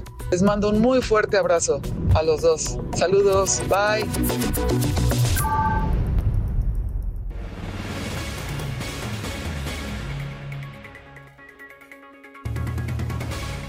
Son las 8 de la mañana con 45 minutos. Bueno, y vamos ahora con eh, Antonio Bautista, coeditor de la sección de estados en el Heraldo de México, y nos habla de un tema realmente muy, muy importante, esto del matrimonio infantil que se ha puesto en la discusión, que se ha puesto en el centro para evitar y no justificar por usos y costumbres que esto ocurra más en nuestro país. Toño Bautista, ¿cómo estás? Buen día. Lupita Sergio, buenos días. Así es, el matrimonio infantil más que una excepción es una práctica vigente en México y que se ha incrementado por lo menos en la década reciente, así lo revelan las cifras del país. De acuerdo con datos del INEGI, el matrimonio de menores de edad aumentó en 2020 con respecto a 2010. En la actualidad, seis de cada mil niñas de 12 a 14 años se ha unido o se ha casado en México. Esta cifra se duplica en el caso de las niñas que hablan alguna lengua indígena al registrar 12 por cada mil y cuando se trata de afrodescendientes entonces son 8 por cada mil. Los datos del censo de 2020 revelan que en la actualidad más de 20 mil niñas de esta edad de 12 y 14 años eh, vive en matrimonio o en unión libre en alguna entidad de la República. En Guerrero se hizo evidente una vez más en días recientes la práctica de venta de niñas para matrimonio, pero no es el Estado que concentra el mayor número de menores en esta condición. Los datos del censo muestran que en el Estado de México hay 2.097 menores en matrimonio, seguido de Veracruz con 1.554, Michoacán con 1.000 107. Guerrero aparece en la cuarta posición con 1059 y Jalisco tiene una cifra similar. Esta situación tiene evidentemente un costo para la sociedad, además de ser un acto de violencia contra las niñas, porque la venta de niñas y adolescentes es una violación a los derechos humanos y organizaciones como las de bueno, pues, organizaciones de la sociedad civil como Yo quiero, yo puedo y la Red por los Derechos de la Infancia en México han trabajado para acabar con el matrimonio infantil y han exigido al Estado mexicano que investigue y erradique esta práctica. Esto también tiene repercusiones incluso económicas, porque el embarazo en adolescentes, que de acuerdo con el Consejo Nacional de Población registró más de 373 mil nacimientos en madres menores de 18 años en 2020, de las cuales cerca de 9 mil tienen entre 12 y 14 años, además de los riesgos médicos que implican, terminan por limitar las oportunidades de desarrollo de las madres. Esto es, reducen, por ejemplo, el acceso de las adolescentes a una mejor preparación académica como la universitaria y aumentan las probabilidades de permanecer en pobreza y que los hijos mantengan este patrón. Un estudio del Fondo de las Naciones de Población de las Naciones Unidas titulado Consecuencias económicas del embarazo del embarazo de adolescentes en México indica que al no tener mayores estudios que les permitan la posibilidad de un trabajo mejor pagado, pues las madres adolescentes terminan por ingresar a la economía informal. Otro dato para tomar en cuenta es que seis de cada diez madres adolescentes que trabajan no han cotizado nunca en los sistemas de seguridad social. La Red por los Derechos de la Infancia en México advierte que el 90% de los menores que se embarazan estando en secundaria o bachillerato pues son expulsadas de las escuelas. En la actualidad, cerca de 32 millones de menores de 0 a 14 años eh, forman parte de la población mexicana. Esto es 25% del total. O sea, uno de cada cuatro mexicanos tiene esta edad, Sergio Lupita, y lo que les pase no debería ignorarse en ningún momento. Muy bien, pues muchas gracias, Toño. Muy buenos días. Buenos días. Bueno, son las ocho con nueve. Vámonos a las calles de la Ciudad de México. Gerardo Galicia, adelante.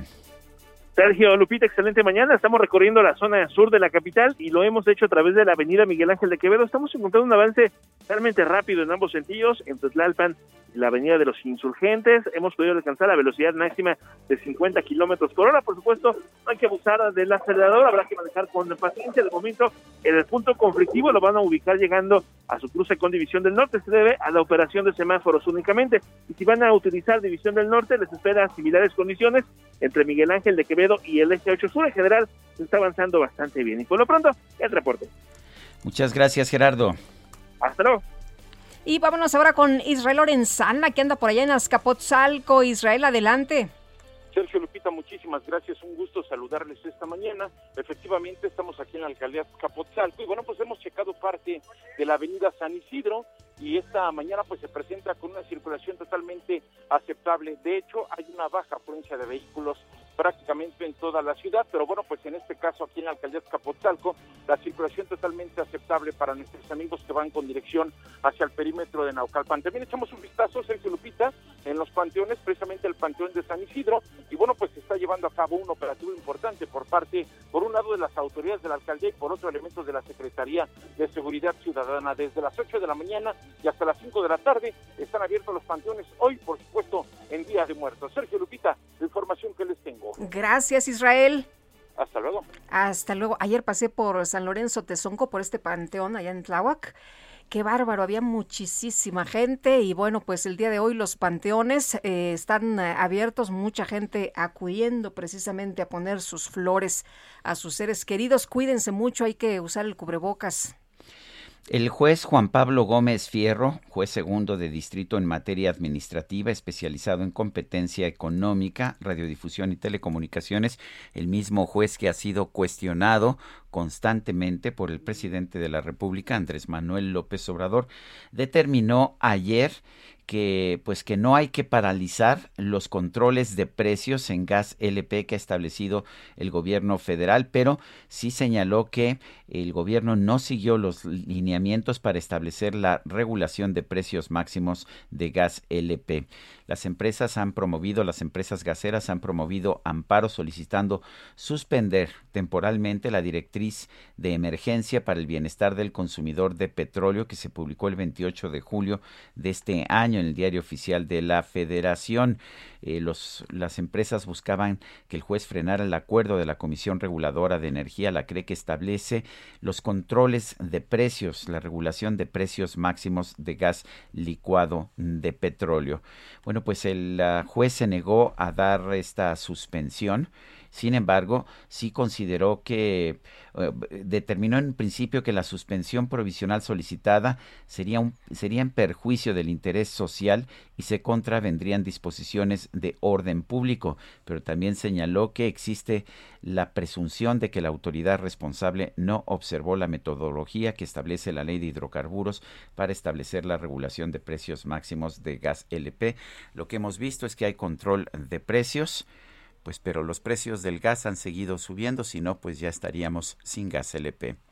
Bueno, y por otra parte, aun cuando el presidente Andrés Manuel López Obrador ha realizado declaraciones controversiales hacia la Universidad Nacional Autónoma de México, la máxima casa de estudios participa y ha arropado los proyectos insignia sí los proyectos insignia del gobierno federal, aunque diga que es neoliberal y que ya nadie apoya y cuántas cosas más. Bueno, la UNAM mantiene convenios en obras como el tren Maya, el aeropuerto Felipe Ángeles y la refinería de Dos Bocas. Algunos convenios, por cierto, son para realizar estudios de viabilidad, otros para elaborar proyectos de la mano con dependencias del Ejecutivo Federal. Incluso la universidad ha participado en manifestaciones de impacto ambiental en obras como como la terminal aérea de las instalaciones militares en Santa Lucía, la cual fue utilizada por el gobierno federal para echar a andar el proyecto. La UNAM también, pues eh, a la UNAM también se le incluye en la construcción del tren Maya, en específico Jaime Urruti, exdirector del Instituto de Geofísica de la UNAM,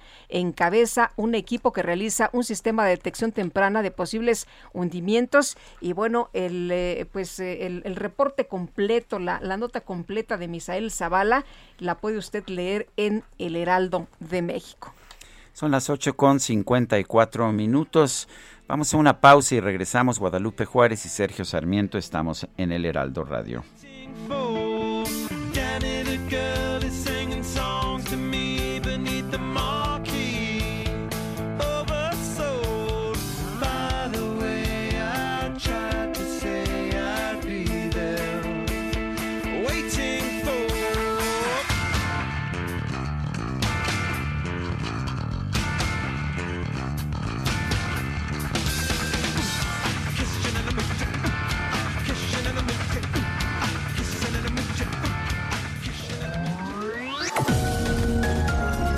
Sergio Sarmiento y Lupita Juárez quieren conocer tu opinión, tus comentarios o simplemente envía un saludo para ser más cálida esta mañana.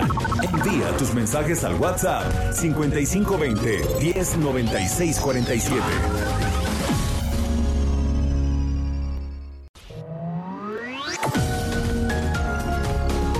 Continuamos con Sergio Sarmiento y Lupita Juárez por El Heraldo Radio.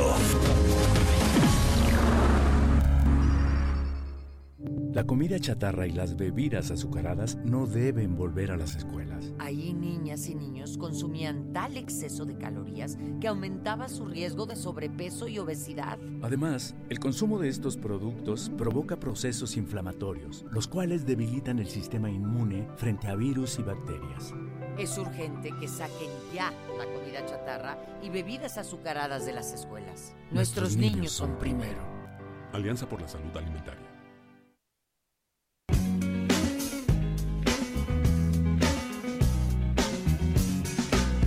To decide that the things that I tried were in my life just to get high on. When I sit alone, come get a little known, but I need more than myself this time. Step from the road to the sea to the sky, and I do believe that we rely on. When I lay it on, come get to play it on, all my life to sacrifice. Hey, oh, listen what I say. I got your hey,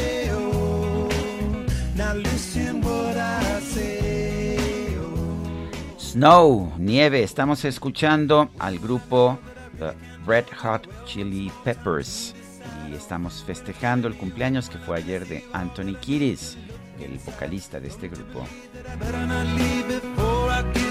Los conozco poco, pero me están gustando. me gustan, sí. Los he escuchado en distintas ocasiones, pero es la primera vez que los escucho con atención. En fin, hay que echarle la culpa de todo eso, siempre hay que echarle la Sí, culpa a alguien. A Carla, nuestra productora. Carla Ruiz. Sí, la del Su látigo. sello. La del látigo. Bueno, y tenemos mensajes. Dice una persona, Sergio Lupita, muy buenos días. Soy un hombre de 71 años. Mi nombre es Víctor Manuel Aburto. Trabajé como empacador en los almacenes de Walmart de Uruapan, Michoacán. Quedaron de hablarnos, pero es fecha que no sucede. Desconozco si en otros estados ya estén trabajando. Desde principios de junio, el director anunció que ya regresaríamos, situación que no ha pasado. Agradecería nos informen porque no nos hablan. Muchas gracias. Bueno, pues es, es inquietante. Yo siempre he dicho que, eh, que hay que agradecer a los supermercados que permiten el trabajo voluntario de, de estas personas de la tercera edad. Eh, y tenía yo entendido que Walmart había restablecido ya este servicio, pero pues ah, parece que no en todos lados, o por lo menos parece que, que no aquí. Yo no, no sé realmente si, si esté ocurriendo o no en otros en otras regiones del país. Dice otra persona, soy José Luis Alor Rosales, los saludo desde Coatzacoalcos. Muy buen noticiero, ameno y veraz. Pues qué bueno que le gusta, don José Luis. Hola, dice una persona del auditorio con muchas as. Lupita, Sergio, muchas felicidades. Excelente noticiario desde Carmen, desde el Carmen Campeche, Gonzalo Torres. Don Gonzalo, un abrazo. Bueno, pero mira, Guadalupe, ves, ves, se acerca sí. ya, se acerca, Sí, ya la veo venir, ya viene para acá, cuidado hasta un ladito porque viene hecha la mocha. Los domis de choque revelan el daño que puedes sufrir al chocar en un auto. Reciben impacto tras impacto para evaluar qué autos nos protegen mejor. Solo los domis resisten choques. Tu familia no. ¿Sabías que en México se vendieron más de un millón y medio de autos de baja seguridad entre 2015 y 2020? Con autos más seguros y mejor información para los consumidores, se evitarían más de 5.000 muertes cada año. Exijamos autos más seguros para México. Infórmate en www.quetanseguroestuauto.org. Extra, extra, por fin buenas noticias, extra.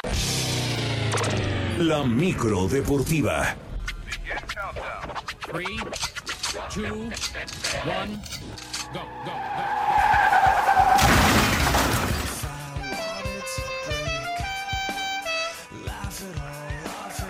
Max Verstappen, ¿no? Toma la micro deportiva, mi querido Julio Romero. ¿Cómo estás, Sergio? ¿Cómo Lupita? te va? Muy buenos días. Muy bien, muchas gracias. Todos se quieren subir a la micro deportiva, pero todos tienen que pagar pasaje. Nadie ¿Ah, sí? está exento porque si no, Tienes El- un carpacho muy carbón, ¿verdad? el carpacho Digo, echa látigo. el, el cacharro echa látigo. Digo, el cacharro. el cacha- que, que diga el, ca- el carpacho, ¿verdad? Dije, bueno. Ya tenemos sí. hambre. Ya te- Sí, ya sé, A ver, a ver, echen para atrás la cinta, repito. No, bueno. No, no, no. Pues no sabía. No, bueno, ya, ahí lo dejo mejor. Ahí lo dejo, ya, ya. Ay, bueno, sí, ya, ya se hambre. Pero bueno, oigan, la micro deportiva el día de hoy. Semana 8, se fueron ya 8 semanas en el fútbol americano del NFL. El clásico lunes por la noche, el equipo de los jefes de Kansas City venció 20 a 17 a los gigantes de Nueva York. Un partido, se puede decir, un tanto regular. Eh, deja dudas, deja dudas el equipo de Kansas City, que con este, con este triunfo, cuatro victorias y cuatro descalabros. Los gigantes sí de capa caída, dos triunfos y seis descalabros, seis derrotas tienen los gigantes de Nueva York. Por lo pronto el día de ayer Patrick Mahomes lanzó 275 yardas, dos pases de anotación lo interceptaron en una ocasión. Daniel Jones, el que abrió el juego para el equipo de Gigantes, 222 yardas, dos pases de anotación, pero también sufrió una intercepción. Así es que el clásico lunes por la noche, eh, decíamos que los números eran engañosos, en términos generales resultó ser un buen juego. Insisto, Kansas City dejó dudas, pero ganó, ganó a final de cuentas y eso es lo que importa en su récord. Bueno, también el día de hoy, juego 6, se reanuda la Serie Mundial del Béisbol de las Grandes Ligas. Juego 6 en Houston, los Astros estarán recibiendo a los Bravos de Atlanta en el Minute Maid Park. Por ahí de las 6 de la tarde, hay que recordar que cambió el horario y será por ahí de las 6 de la tarde. Max Fried es el pitcher anunciado por el equipo de Atlanta. El dominicano Luis García abrirá por los Astros de Houston. ¿Qué puede pasar? Si gana el equipo de Atlanta esta noche, son los nuevos monarcas del béisbol de las grandes ligas. De ganar Houston, nos iríamos a un séptimo y definitivo que sería el día de mañana. Crucemos los dedos para que tengamos juego 7. Perdón a la gente que le va a Atlanta, pero la verdad es que queremos ver más béisbol y por lo pronto el día de hoy hay actividad. Juego 6, Atlanta contra Houston. 3 a 2 está delante el equipo de los Bravos. Bueno, en otras cosas, los delanteros mexicanos Raúl Alonso Jiménez y Javier El Chicharito Hernández se lucieron en sus respectivos duelos y en sus respectivas ligas al marcar dos buenos goles. Por lo pronto, Raúl Jiménez, Raúl Jiménez le dio el triunfo al Wolverhampton, dos goles por uno sobre el Everton en la fecha 10 de la Premier League. Ahí se equivoca el zaguero, retrasa el balón, lo gana muy bien, lo gana muy bien Raúl Alonso Jiménez y pues ahí como, como se dice en el argot, lo pica por encima del arquero y es el gol del triunfo para el Wolverhampton. Fecha 10 en la Liga Premier fue su segunda anotación tras su regreso. Hay que recordar que él estuvo mucho tiempo fuera de actividad por una, por una lesión en la cabeza.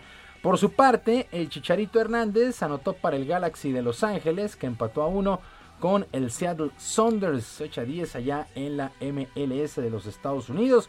Pues el gol del Chicharito cayó al minuto 19 de este duelo y ha sido el número 15 que consigue en la campaña. Así es que han destacado Javier el Chicharito Hernández y Raúl Jiménez el día de ayer con sus respectivos equipos y con sus respectivas ligas. Pues así las cosas. Eh, ya sabemos que Javier el Chicharito Hernández no va a regresar a la selección mientras esté Gerardo Martino, mientras que Raúl Alonso Jiménez comienza, pues comienza a tomar ritmo y esas son buenas noticias para la selección, que ya lo comentaban ustedes el día de ayer, la FIFA ha sancionado dos duelos, dos duelos a puerta cerrada al conjunto tricolor por este famoso grito homofóbico, que será hasta el 30 de enero y el 2 de febrero, los próximos dos duelos del conjunto mexicano, seguramente en la cancha del Estadio Azteca. Bueno, y en el balompié local, en el balompié local, los Pumas, los Pumas de la universidad regresaron a los entrenamientos para alistar el duelo contra el Santos Laguna este jueves en Ciudad Universitaria. Este compromiso es pendiente de la fecha 11 y pues es de vida o muerte para el cuadro universitario en sus aspiraciones de meterse al repechaje. Andrés Lilini, técnico de Pumas, reconoció esta situación.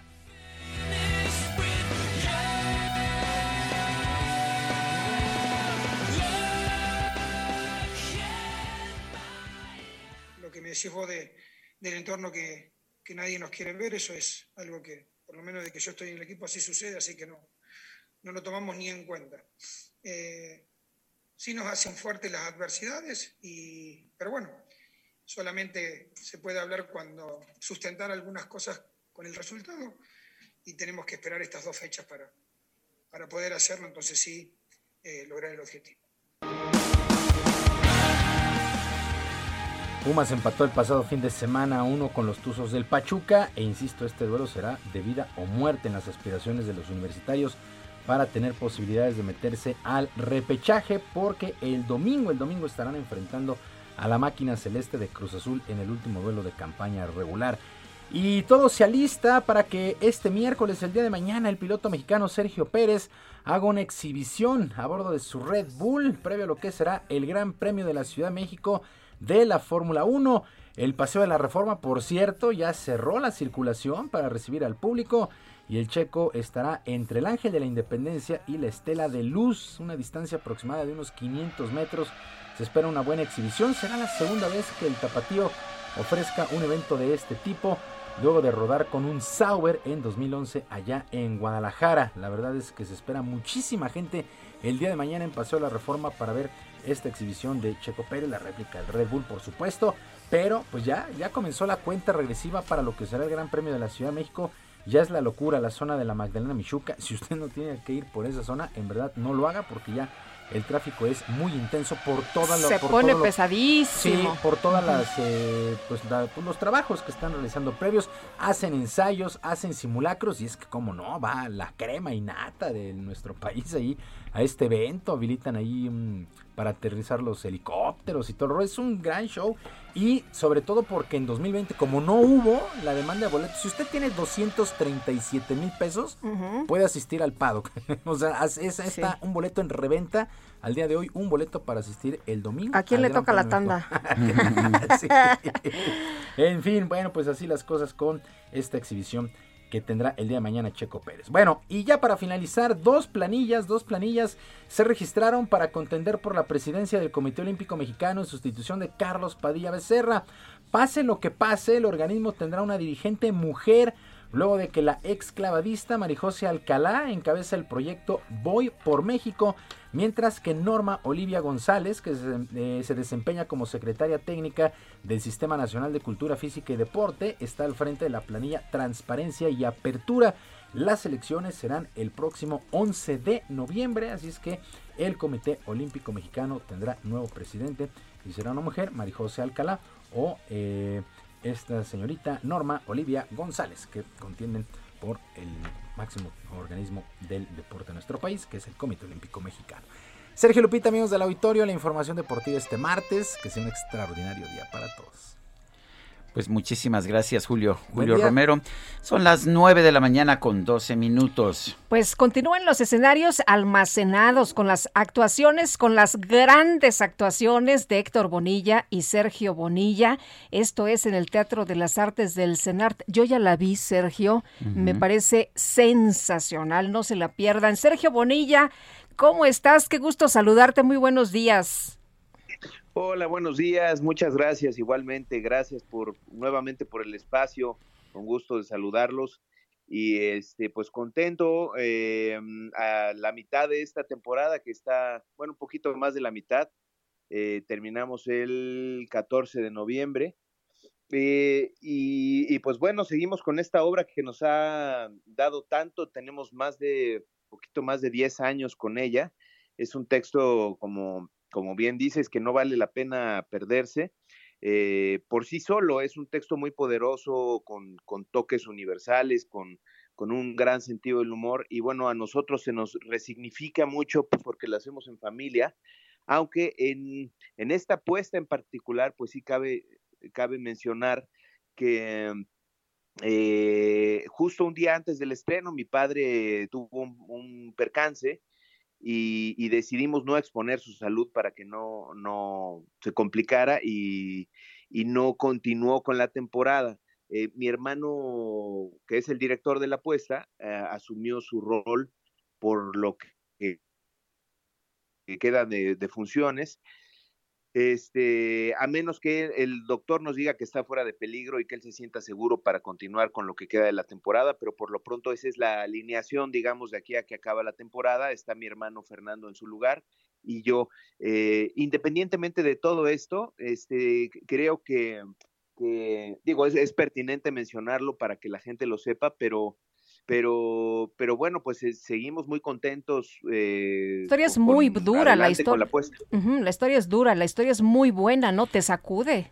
Bueno yo que no la he visto sí me gustaría que nos dijeras sin decirnos sí. por supuesto el desenlace de qué se trata la historia.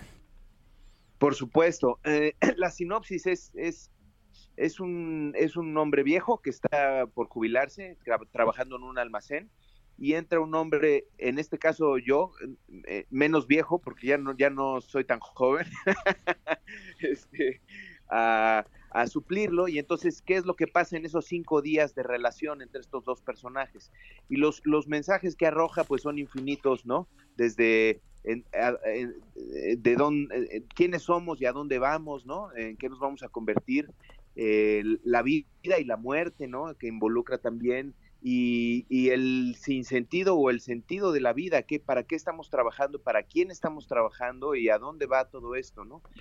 También desde luego tiene una postura una postura social, eh, el hecho de pensar en colectivo o pensar en el en uno como individuo, ¿no? Y qué, qué cuestionamientos arroja todo esto, ¿no? Eh, Eh, como a grandes rasgos, esa es la anécdota de la obra. Sí, eh, eh, Sergio, este chavo que pretende transformar las cosas, que llega y que quiere cambiarlo todo, pero pues a veces hay sistemas muy complejos, ¿no?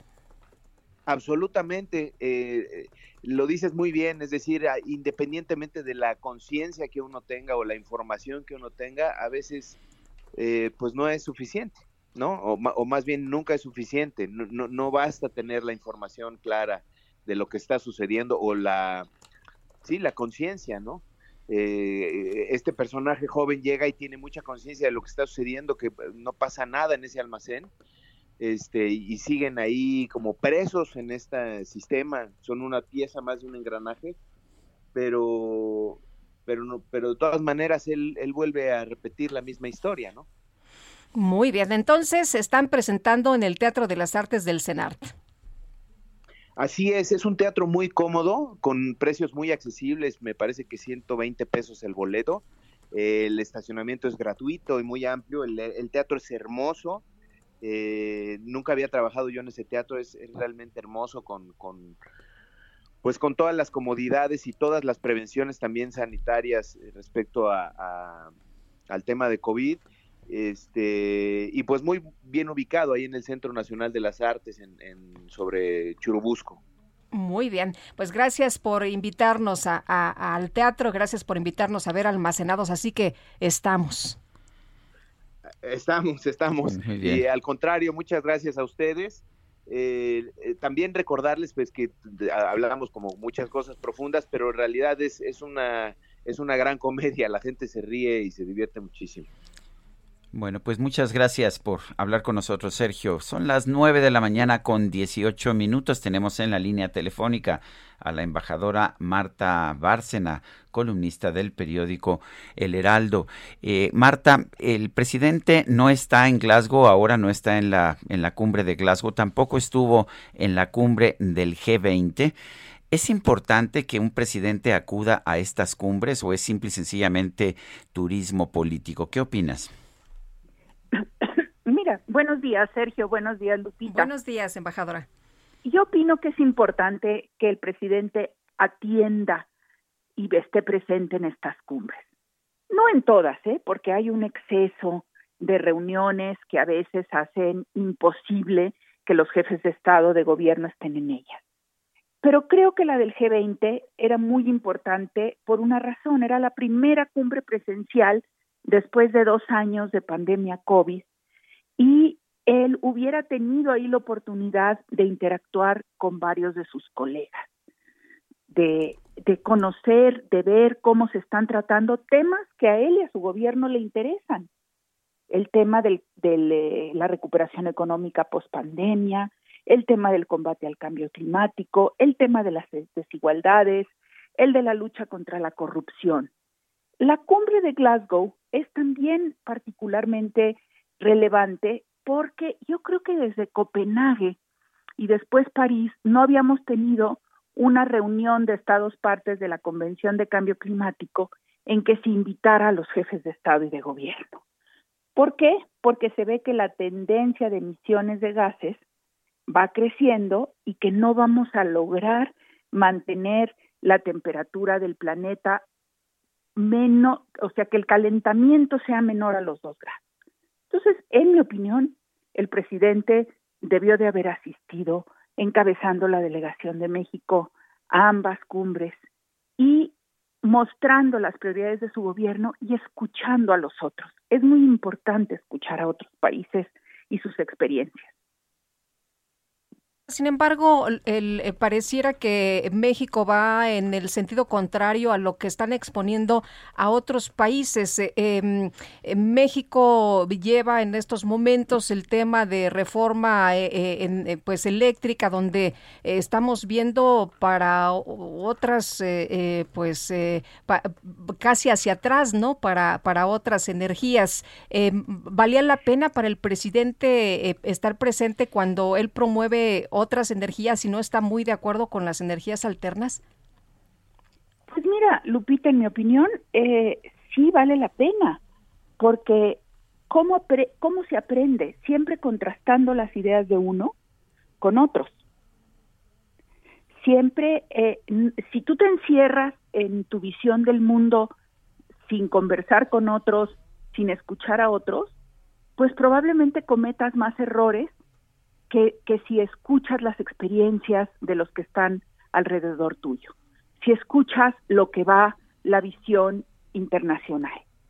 Eh, yo no estoy segura que, que hubiera sido para nada un encontronazo de la visión mexicana con los demás países. Hay otros países del G20 que evidentemente dependen también de fuentes muy contaminantes de energía. China es depende básicamente de la producción de energía eléctrica a base de carbón.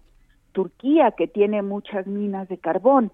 Simplemente hasta hablar con ellos y ver a ver cómo, cómo van a hacer la transición ustedes, cómo la vamos a hacer nosotros, qué es lo que podemos aceptar, qué es lo que no podemos aceptar. Y en este caso, fíjate, también el G20 le hubiera dado la oportunidad al presidente de hablar con los líderes europeos y, los representantes de la Unión Europea sobre cómo va el proceso de ratificación del acuerdo marco México-Unión Europea, que lleva parado tres años. Y para eso sirven las cumbres, para tratar estos temas.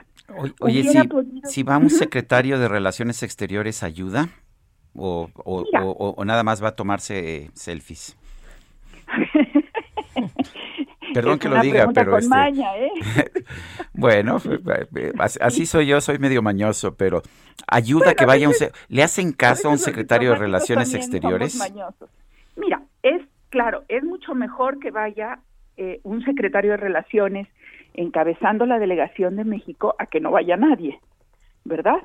Ahora, un secretario de Relaciones, por más inteligente, importante, eh, bien preparado que sea, nunca tendrá el peso del presidente, del jefe de Estado de un país. ¿Sí?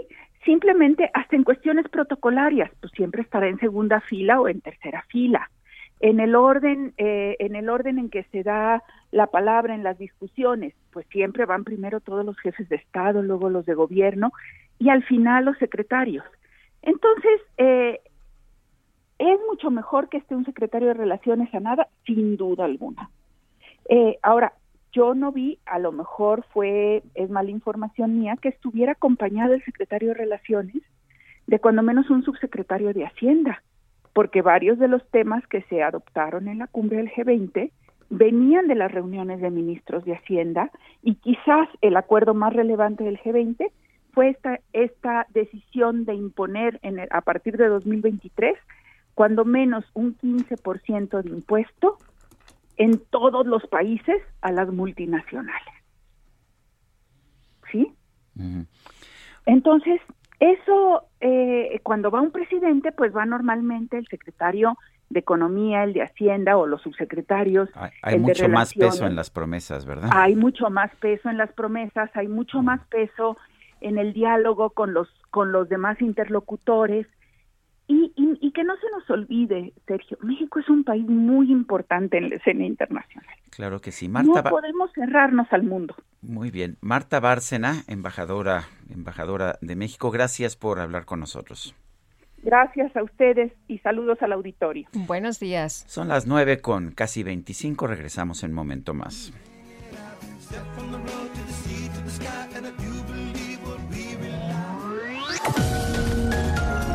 Sergio Sarmiento y Lupita Juárez quieren conocer tu opinión, tus comentarios o simplemente envía un saludo para ser más cálida esta mañana. Envía tus mensajes al WhatsApp 5520 109647. Heraldo Radio, la HCL se comparte, se ve y ahora también se escucha. Continuamos con Sergio Sarmiento y Lupita Juárez por El Heraldo Radio.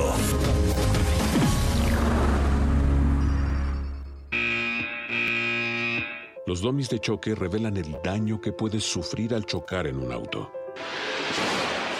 Reciben impacto tras impacto para evaluar qué autos nos protegen mejor. Solo los domis resisten choques. Tu familia no. ¿Sabías que en México se vendieron más de un millón y medio de autos de baja seguridad entre 2015 y 2020? Con autos más seguros y mejor información para los consumidores, se evitarían más de 5.000 muertes cada año. Exijamos autos más seguros para México. Infórmate en www.quetanseguroestuauto.org.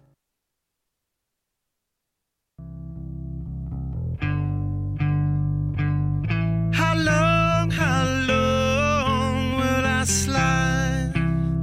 separate my side? I don't, don't believe it's been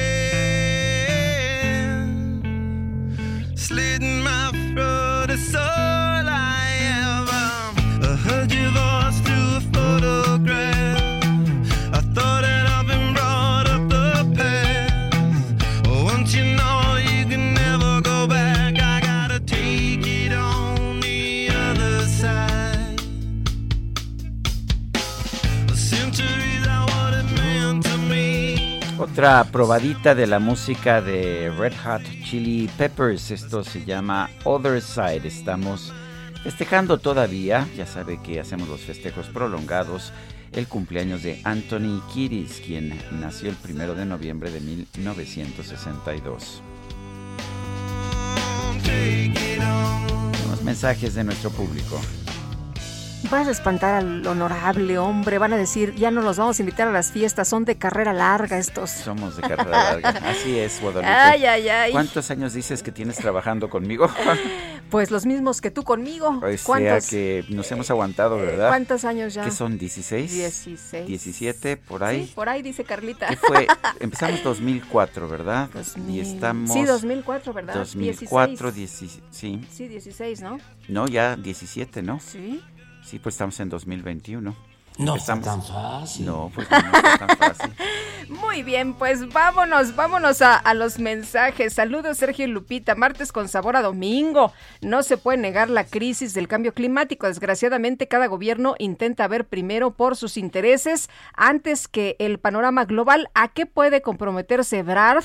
Solamente puede decir que pues hará el intento por acercarse al presidente y si hay oportunidad sugerir el tema, claro, si este no está muy ocupado extrayendo petróleo o carbón para seguir manteniendo sus centrales eléctricas. Hoy Jesús Díaz desde Azcapotzalco. Nos dice Verónica Flores, es cierto lo de, lo de que el perro se comió el pasaporte. En una ocasión mi perra se comió una tarea de uno de mis hijos. Saludos desde Oaxaca. O sea Pues que sí, cuando vas a la escuela y le dices al profe, oiga, es que el perro se comió mi tarea, pues sí. es verdad, es verdad. Sí, Quique. Bueno, Bueno, este, hoy, hoy es el Día Internacional para poner fin a la impunidad de los crímenes contra periodistas. Tan solo en México, 143 periodistas han sido asesinados. ¿Por qué? Pues por hacer su trabajo. Paula Saucedo, oficial de protección y defensa de artículo 19. Muchas gracias por platicar con nosotros esta mañana. Muy buenos días. Buenos días, muchas gracias a ustedes por la invitación. gracias Paula. Cuéntanos, eh, estamos, estamos mejorando en, en este tema. Recuerdo muy bien que la actual presidenta de la Comisión de Derechos Humanos, cuando le preguntaron sobre los asesinatos de periodistas, puso en duda que en México se siguiera asesinando a periodistas. ¿Realmente ya vivimos en ese paraíso? No, Sergio, desafortunadamente no. Justo este estos últimos días asesinaron a dos periodistas en posible vínculo con su labor. Eh, uno Fre- Freddy López Arevalo en, en Chiapas y Alfredo Cardoso Echeverría en, en Guerrero.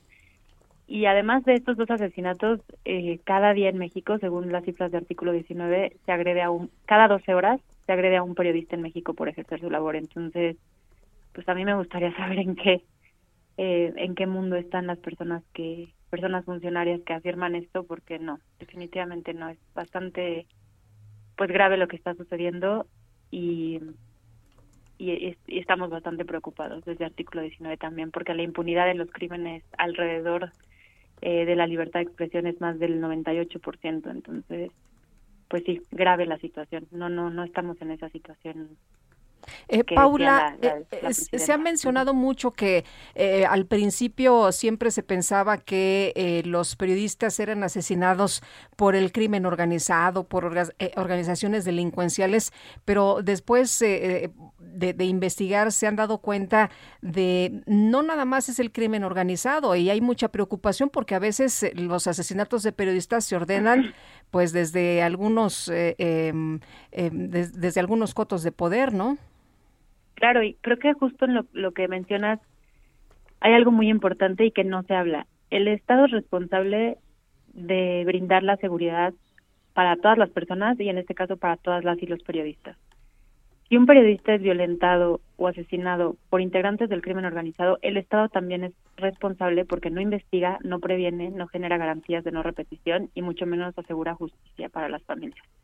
Entonces, eso por un lado y por el otro lado, entre el 40 y el 50% de, la, de las agresiones que nosotros documentamos desde el artículo 19 son perpetradas directamente por agentes del Estado. Sí hay como entre un 5 y 8% que son perpetradas por integrantes del crimen organizado, es decir, donde donde según con nuestra documentación hay indicios muy claros de que de que fue el crimen organizado, pero también hay otros casos en los que cuando hacemos la documentación periodistas o colegas o familiares nos dicen de bastantes indicios de vínculos entre el crimen organizado o poderes fácticos y autoridades, definitivamente. Paula, ¿qué se hace en este Día Internacional para poner fin a la impunidad? ¿Se hace algo en particular? Pues hay muchas organizaciones, bueno, principalmente la UNESCO, que es quien eh, quien lleva como el tema y quien tiene dentro de Naciones Unidas el mandato de la libertad de expresión, elabora diversos eventos eh, sobre sobre impunidad. Muchísimas organizaciones de la sociedad civil también empujamos por eh, pues por seguir combatiendo, recordando a quienes han sido asesinados en ejercicio de la labor periodística. Sé que el sabemos que el Estado mexicano tiene ha, ha mencionado que tiene planeado en 2019 fue justamente el anfitrión México de, de este día, eh, pero pues no, la verdad es que no tenemos mucho conocimiento sobre qué otras medidas se están haciendo justamente para combatir y reducir la impunidad, que les digo es más del 98%. No hay condiciones, no hay, no hay, no hay planes claros, no hay estrategias claras, no hay vinculación entre autoridades federales y locales para prevenirla, no hay investigación, que, los- que es lo que les decía. Eh, Entonces, eh, eh, pues Paula, sí. se dijo, se dijo que en este gobierno las cosas iban a ser diferentes en ámbitos, pues, eh, totalmente distintos. ¿Qué, ¿Qué pasa con este gobierno? Hemos visto que ha habido, pues, más asesinato de periodistas. ¿Qué, qué ha ocurrido? ¿Qué crees tú o qué cree Artículo 19 que ha ocurrido? ¿Han fallado los protocolos? ¿Qué, qué ha estado, pues, fallando? Varias cosas me parece. Una es que la estigmatización que hay de este gobierno, no es que en los gobiernos anteriores no había, ojo, claro que había, por supuesto, pero en este empieza también desde las conferencias eh, matutinas del presidente que tienen muchísimo alcance, en el que hay una estrategia clara usada no solamente por el presidente, sino por muchas otras personas servidoras públicas de todos los niveles, donde atacan al mensajero para distorsionar el mensaje. Entonces yo me enfoco en criticar y estigmatizar al periodismo crítico, a la, a la defensa de derechos humanos y, em- y omito hablar del mensaje que traen esas o esos periodistas, esas o esas personas defensoras de derechos humanos. Esa es una estrategia clara de censura y de además restricción del debate público. Y ya de ahí, pues no hay voluntad política, por supuesto, para avanzar, no hay combate a la, a la lo que les decía, la impunidad. El mecanismo, sé que hablamos mucho del mecanismo, pero tiene que ser fortalecido y tomando en cuenta que no es eh, suficiente el mecanismo, porque además de que solamente es una instancia, eh, no puede, es- eh, tiene un enfoque reactivo, no preventivo, es decir, tú para ser beneficiario del mecanismo tienes que haber recibido una agresión. eh, y bueno, por supuesto no tiene todas las facultades para, para prevenir todas las causas que generan la violencia. Y al final creo que la labor de, la- de los periodistas es justamente, por ejemplo, en la pandemia, ¿no? Llevar información sobre el manejo de la pandemia. Y eso obviamente no, pues hay muchas reacciones, no sé, eh, violentas de las personas servidoras públicas, porque en un país con tanta corrupción y tanta opacidad, las y los periodistas generan como una especie de contrapeso. Y creo que por eso también en México es eh, tanta violencia contra la prensa. Muy bien, pues Paula, muchas gracias por platicar con nosotros esta mañana. Muy buenos días. Muchas gracias a ustedes dos. Un abrazo. Gracias, igualmente. Eh, entiendo que estamos viviendo tiempos de COVID, entiendo también que pues vivimos muchas otras amenazas, pero el número de personas que siguen falleciendo por por ah, accidentes viales sigue siendo enorme en nuestro país. En la línea telefónica está Arturo Cervantes Trejo, presidente de la Alianza Nacional para la Seguridad Vial. Arturo Cervantes, gracias por tomar nuestra llamada y la primera pregunta es, ¿cómo podemos darnos más seguridad vial? A tu auditorio.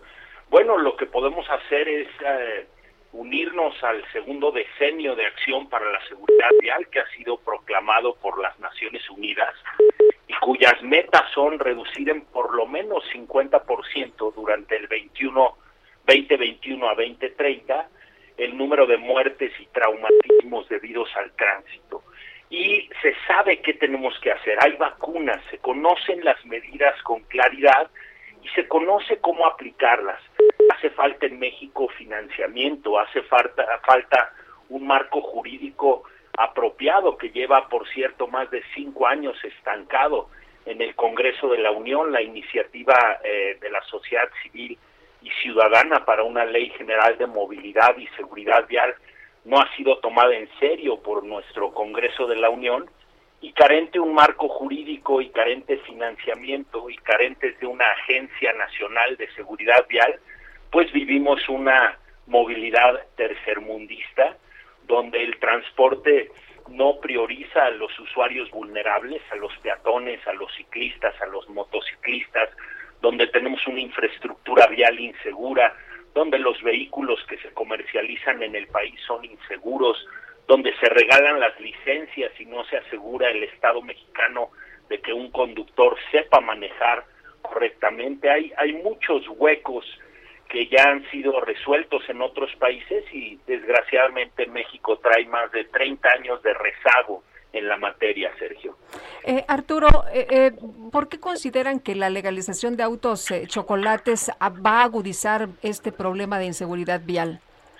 Pues mira, porque uno de los pilares del el enfoque de sistemas seguros que, que se incluye en el Plan Mundial habla de que los vehículos tienen que ser seguros y sobre todo aquellos vehículos de transporte de pasajeros, ¿no? De transporte de carga. Al tú permitir la entrada de millones de vehículos chatarra, porque son vehículos que ya han pasado su vida útil, son vehículos que no tienen todas las nuevas tecnologías para evitar derrapamientos, salidas de carril, choques, alcances. Entonces, eh, estamos comprando vehículos viejos, vehículos que ya no eh, cumplen sus funciones eh, de seguridad, que no tienen las condiciones físico-mecánicas para circular con seguridad. Y estos vehículos son los que ocasionan más accidentes, son los camiones que se quedan sin frenos en las carreteras, son los camiones o los microbuses que andan circulando en nuestras ciudades a altas velocidades y se les sale una llanta. Entonces, eh, uno de los pilares del plan global es tener vehículos seguros y esta política pública de admitir los autos chocolate va en contra de las mejores prácticas y experiencias. Deberíamos de tener en México regulaciones que vigilen la condición físico-mecánica de los vehículos y desafortunadamente eso no sucede en nuestro país y pueden circular vehículos chatarra que ocasionan más accidentes y muertes que los vehículos nuevos. O sea, esta decisión política de permitir la legalización de los autos chocolate va a tener consecuencias en la seguridad de las personas. Consecuencias fatales, Sergio. Fíjate que cada año mueren en el país 16 mil mexicanos, cada año más de 170 mil hospitalizaciones por lesiones severas suceden. Cada año de estas personas lesionadas, más de 30 mil van a resultar con una discapacidad permanente. Y según la OCDE y la Organización Mundial de la Salud, este problema le cuesta al país más de 500 mil millones de pesos en los daños a la salud, los daños a la infraestructura. Es un gasto catastrófico en la salud de muchas familias mexicanas que empobrecen a causa de los accidentes viales. Al no tener un marco regulatorio adecuado, la mayor parte de los vehículos en México no tienen un seguro que cubra los daños a las personas y a los bienes. Entonces, eh, las familias están desamparadas, es la segunda causa de orfandad, los accidentes viales. Es realmente una epidemia que ha sido silenciosa e ignorada por el gobierno y más que avanzar, parece que retrocedemos con estas políticas. Eh, Arturo, ¿ayuda a reducir la velocidad como se ha hecho últimamente? Totalmente, y fíjate que por eso tenemos ahorita la semana entrante del 9 al 11 de noviembre en el Centro City Banamex de la Ciudad de México, el cuarto Congreso Iberoamericano de Sistemas Inteligentes de Transporte, y justamente, por ejemplo, en España, en Estados Unidos, en Canadá, la tecnología al servicio de la movilidad salva vidas. ¿Y a qué me refiero? Los controles de velocidad con radares en las carreteras, eh, en las ciudades, eh, funcionan muy bien. El que te llegue una multa por exceder los límites de velocidad eh, es un te desanima a estar corriendo en las calles y obviamente la velocidad es uno de los principales factores de riesgo para la muerte y los accidentes viales eh, severos que ocurren en nuestras ciudades. Entonces, hay que poner tecnología al servicio de la movilidad, poner sistemas inteligentes de transporte y no pensar que, que los seres humanos tenemos que controlar todo. La tecnología, los radares están muy avanzados y podríamos estar infraccionando a todas las personas que exceden los límites de velocidad. Acuérdate de, de, Cuernavaca, por ejemplo, del accidente que hubo ahorita con motos a más de 200 kilómetros por hora. Esto se puede controlar fácilmente, como lo han demostrado otros países, con radares y con tecnología para eh, favorecer la movilidad sustentable. Muy bien. Muchísimas gracias Arturo Cervantes Trejo, presidente de la Alianza Nacional para la Seguridad Vial. Muchas gracias Sergio, es un gusto hablar con tu auditorio y esperemos que México esté a la altura de los países más desarrollados y que pasemos una buena ley nacional de movilidad y seguridad vial eh, para salvar vidas. Muchas gracias. Son las 9 de la mañana con 47 minutos. En Soriana, el ahorro es para todos con la oferta de cada día. Hoy martes 2, dale lo mejor a tu familia, aprovechando que el kilo de pollo entero está a solo 37.90, hasta 3 kilos por cliente. Soriana, la de todos los mexicanos. Aplican restricciones, aplica en Hiper y Super. GastroLab Historia, recetas, materia prima y un sinfín de cosas que a todos nos interesan. Israel Arechiga, qué gusto saludarte esta mañana. Muy buenos días. Hola, muy buenos días, querida Lupita, querido Sergio, a todo el auditorio. Qué gusto saludarlo. Pues muy bien, Israel. ¿Y qué nos, qué nos vas a contar el día de hoy? Pues vamos a empezar de que hoy es uno de los días, una de las fechas más representativas de este país. No sé para ustedes, pero para mí el ambiente huele a un horno de leña con un pan de muerto recién horneado de Oaxaca, huele a un mugby pollo, eh, a, estos, a estos hornos de, de, de, tierra en donde se hace este famosísimo tamal en Yucatán, huele a copal, huele a incienso. Y vamos a partir justo con ese plato, con el mugby pollo, que es un plato de la gastronomía yucateca que únicamente, únicamente se hace en estos días, se hacen estas celebraciones justo para el llamado Hanal Pishan o la comida de las ánimas. Y, y, y, este tamal de pollo de verdad es una delicia, eh, de pollo con cerdo también, porque aunque se llama mugby pollo, tiene pollo y tiene cerdo, es una de las grandes aportaciones que ha tenido la comida yucateca y que únicamente se puede probar en estas fechas porque es como marca la tradición. Partamos de lo que es el Hanal Pishan, que alguna vez ya lo habíamos platicado, y es la forma o es la manera en la que se celebra en Yucatán eh, justo estas, estas fechas que van desde el 31, primero y 2 de noviembre, y vamos a partir de que el 31 es el día que se va a recordar a los niños, ¿no? Se va a recordar a los, a los fieles difuntos, pero a los niños, a los pequeños, y se va a decorar los altares con, con, con manteles más coloridos, tendrán algunos panes con muchos aromas, con muchos colores. Posteriormente viene el día 1 y viene, y viene el día 2 de noviembre, que son los días que se van a de- que, que se van a recordar a los fieles difuntos, a los mayores, y sobre todo el día 2, el día de hoy, se hace una misa, una misa que normalmente se hace en los panteones, y es en el momento en el que una vez que estuvo el mugri pollo, que estuvo los pips, que estuvieron los panes durante dos o tres días en el altar, ya se consumen junto con los famosísimos atoles, el atole de Balché, por ejemplo, que es un atole hecho de una corteza de un árbol, de un árbol del mismo nombre, del árbol de Balché, y entonces vamos a encontrar esta tradición muy gastronómica, muy ligada al Día de Muertos y muy ligada al sureste eh, del país. Por otra parte, vamos a tener el pan de muerto, que el pan de muerto, pues recordemos que tiene un origen olmeca y que originalmente se iban a poner los corazones de doncellas en jarrones con amaranto y, eh, y este iba a ser como un tributo que a y a la llegada de los españoles, pues se aterran con, con, esta tradición y entonces deciden únicamente moler amaranto con sangre y darle forma de corazón. Esta, es esta ofrenda es el origen del pan de muerto, pan de muerto que ahora mismo en algunos estados, por ejemplo en Morelos, se decora con azúcar roja, recordando un poco el origen que era amaranto con sangre, ¿no? Dependiendo del estado en el que nos encontremos, vamos a encontrar diferentes tipos de panes. A mí particularmente en Oaxaca me encanta el pan de ánimas, que es un pan que no es tan conocido, no tiene la forma del pan de muerto que encontramos en el centro de la ciudad, pero que se va a poner una cabecita de porcelana, una cabecita muy muy muy fina y va a tener una forma bastante particular. Vamos a encontrar también el pan de mitla que se decora como si fuera un tejido, vamos a encontrar el pan de yema, vamos a encontrar el pan de la mixteca, el de la costa, eh, en diferentes estados ya lo platicaba antes en Morelos, por ejemplo, con el azúcar roja, en Puebla con el ajonjolí, en la Ciudad de México, que bueno, donde nos paremos es una delicia los panes de muerto, y yo creo que son tradiciones que no se pueden perder, tradiciones gastronómicas que han hecho que la, que la gastronomía mexicana tenga mucho sentido, que de, que de verdad hay que aprovechar estas fechas porque no en cualquier momento del año se puede comer un buen pan de muerto, se puede comer un buen mugri pollo, se puede comer un buen pib, Así que bueno, pues espero que, que el día de hoy lo Pues sí. disfruten, lo disfruten pensando en sus seres queridos y Gracias. pues que se echen, que se echen un buen pancito, un buen atole y, y que pongan un buen aroma de copal porque de verdad ese es el aroma que representa la, a la cultura mexicana.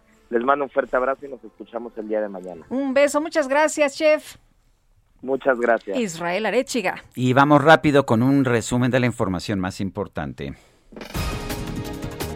En este espacio, Oscar del Cueto, presidente del Kansas City Southern de México, señaló que el bloqueo a las vías férreas de Michoacán, que mantuvo por 91 días la CENTE, habría tenido un costo de hasta 3.800 millones de dólares. 91 días, eh, Sergio, 91 días que fueron a partir del 31 de julio de este año y que, bueno, pues se retiraron este domingo. Y bueno, pues las pérdidas que nosotros estimamos solo en, la parte ferroviaria de la empresa fueron 25 millones de dólares. Y bueno, pues hay otras estimaciones que hablan del impacto económico que esto causó a nivel México. Y, y bueno, pues hay números como los de Caintra en Nuevo León que hablaban de 3.800 millones de dólares. En estos micrófonos, la activista mexicana Ashille Bastida denunció que las cumbres climáticas de la ONU no han dado resultados concretos para avanzar en el combate al calentamiento global. Por 26 años han estado hablando sobre soluciones a la crisis climática y no nos han dado pues nada de resultados. Y la COP21 era muy importante por el Acuerdo de París que todas las naciones del mundo firmaron y esta COP, COP26 era la COP de ambición, donde las ambiciones de la COP21 se tenían que incrementar. Y no estamos viendo ese tipo de ambición. Yo creo que muchos de los líderes están hablando sobre eh, metas hasta el 2050. Están hablando de decarbonización hasta el 2050 y eso es muy tarde. Este martes los gobiernos de más de 100 países en la cumbre climática de Glasgow se comprometieron a poner fin a la deforestación del planeta durante la próxima década. Es la misma resolución que aprobaron en la cumbre climática de Nueva York de 2014 que no se cumplió.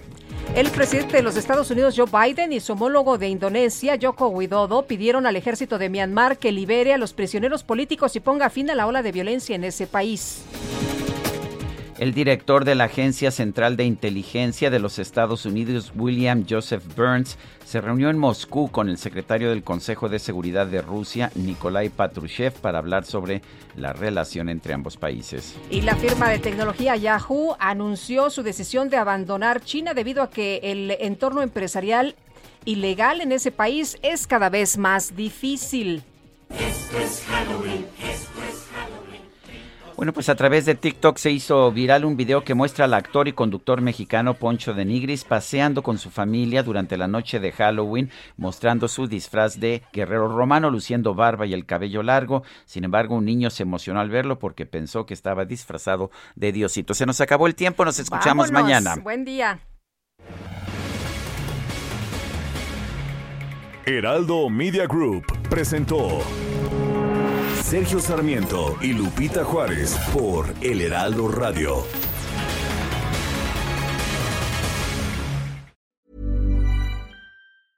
Even when we're on a budget, we still deserve nice things. Quince is a place to scoop up stunning high-end goods for 50 to 80% less than similar brands. They have buttery soft cashmere sweaters starting at $50, luxurious Italian leather bags, and so much more. Plus, Quince only works with factories that use safe, ethical, and responsible manufacturing. Get the high-end goods you'll love without the high price tag with Quince. Go to quince.com slash style for free shipping and 365-day returns.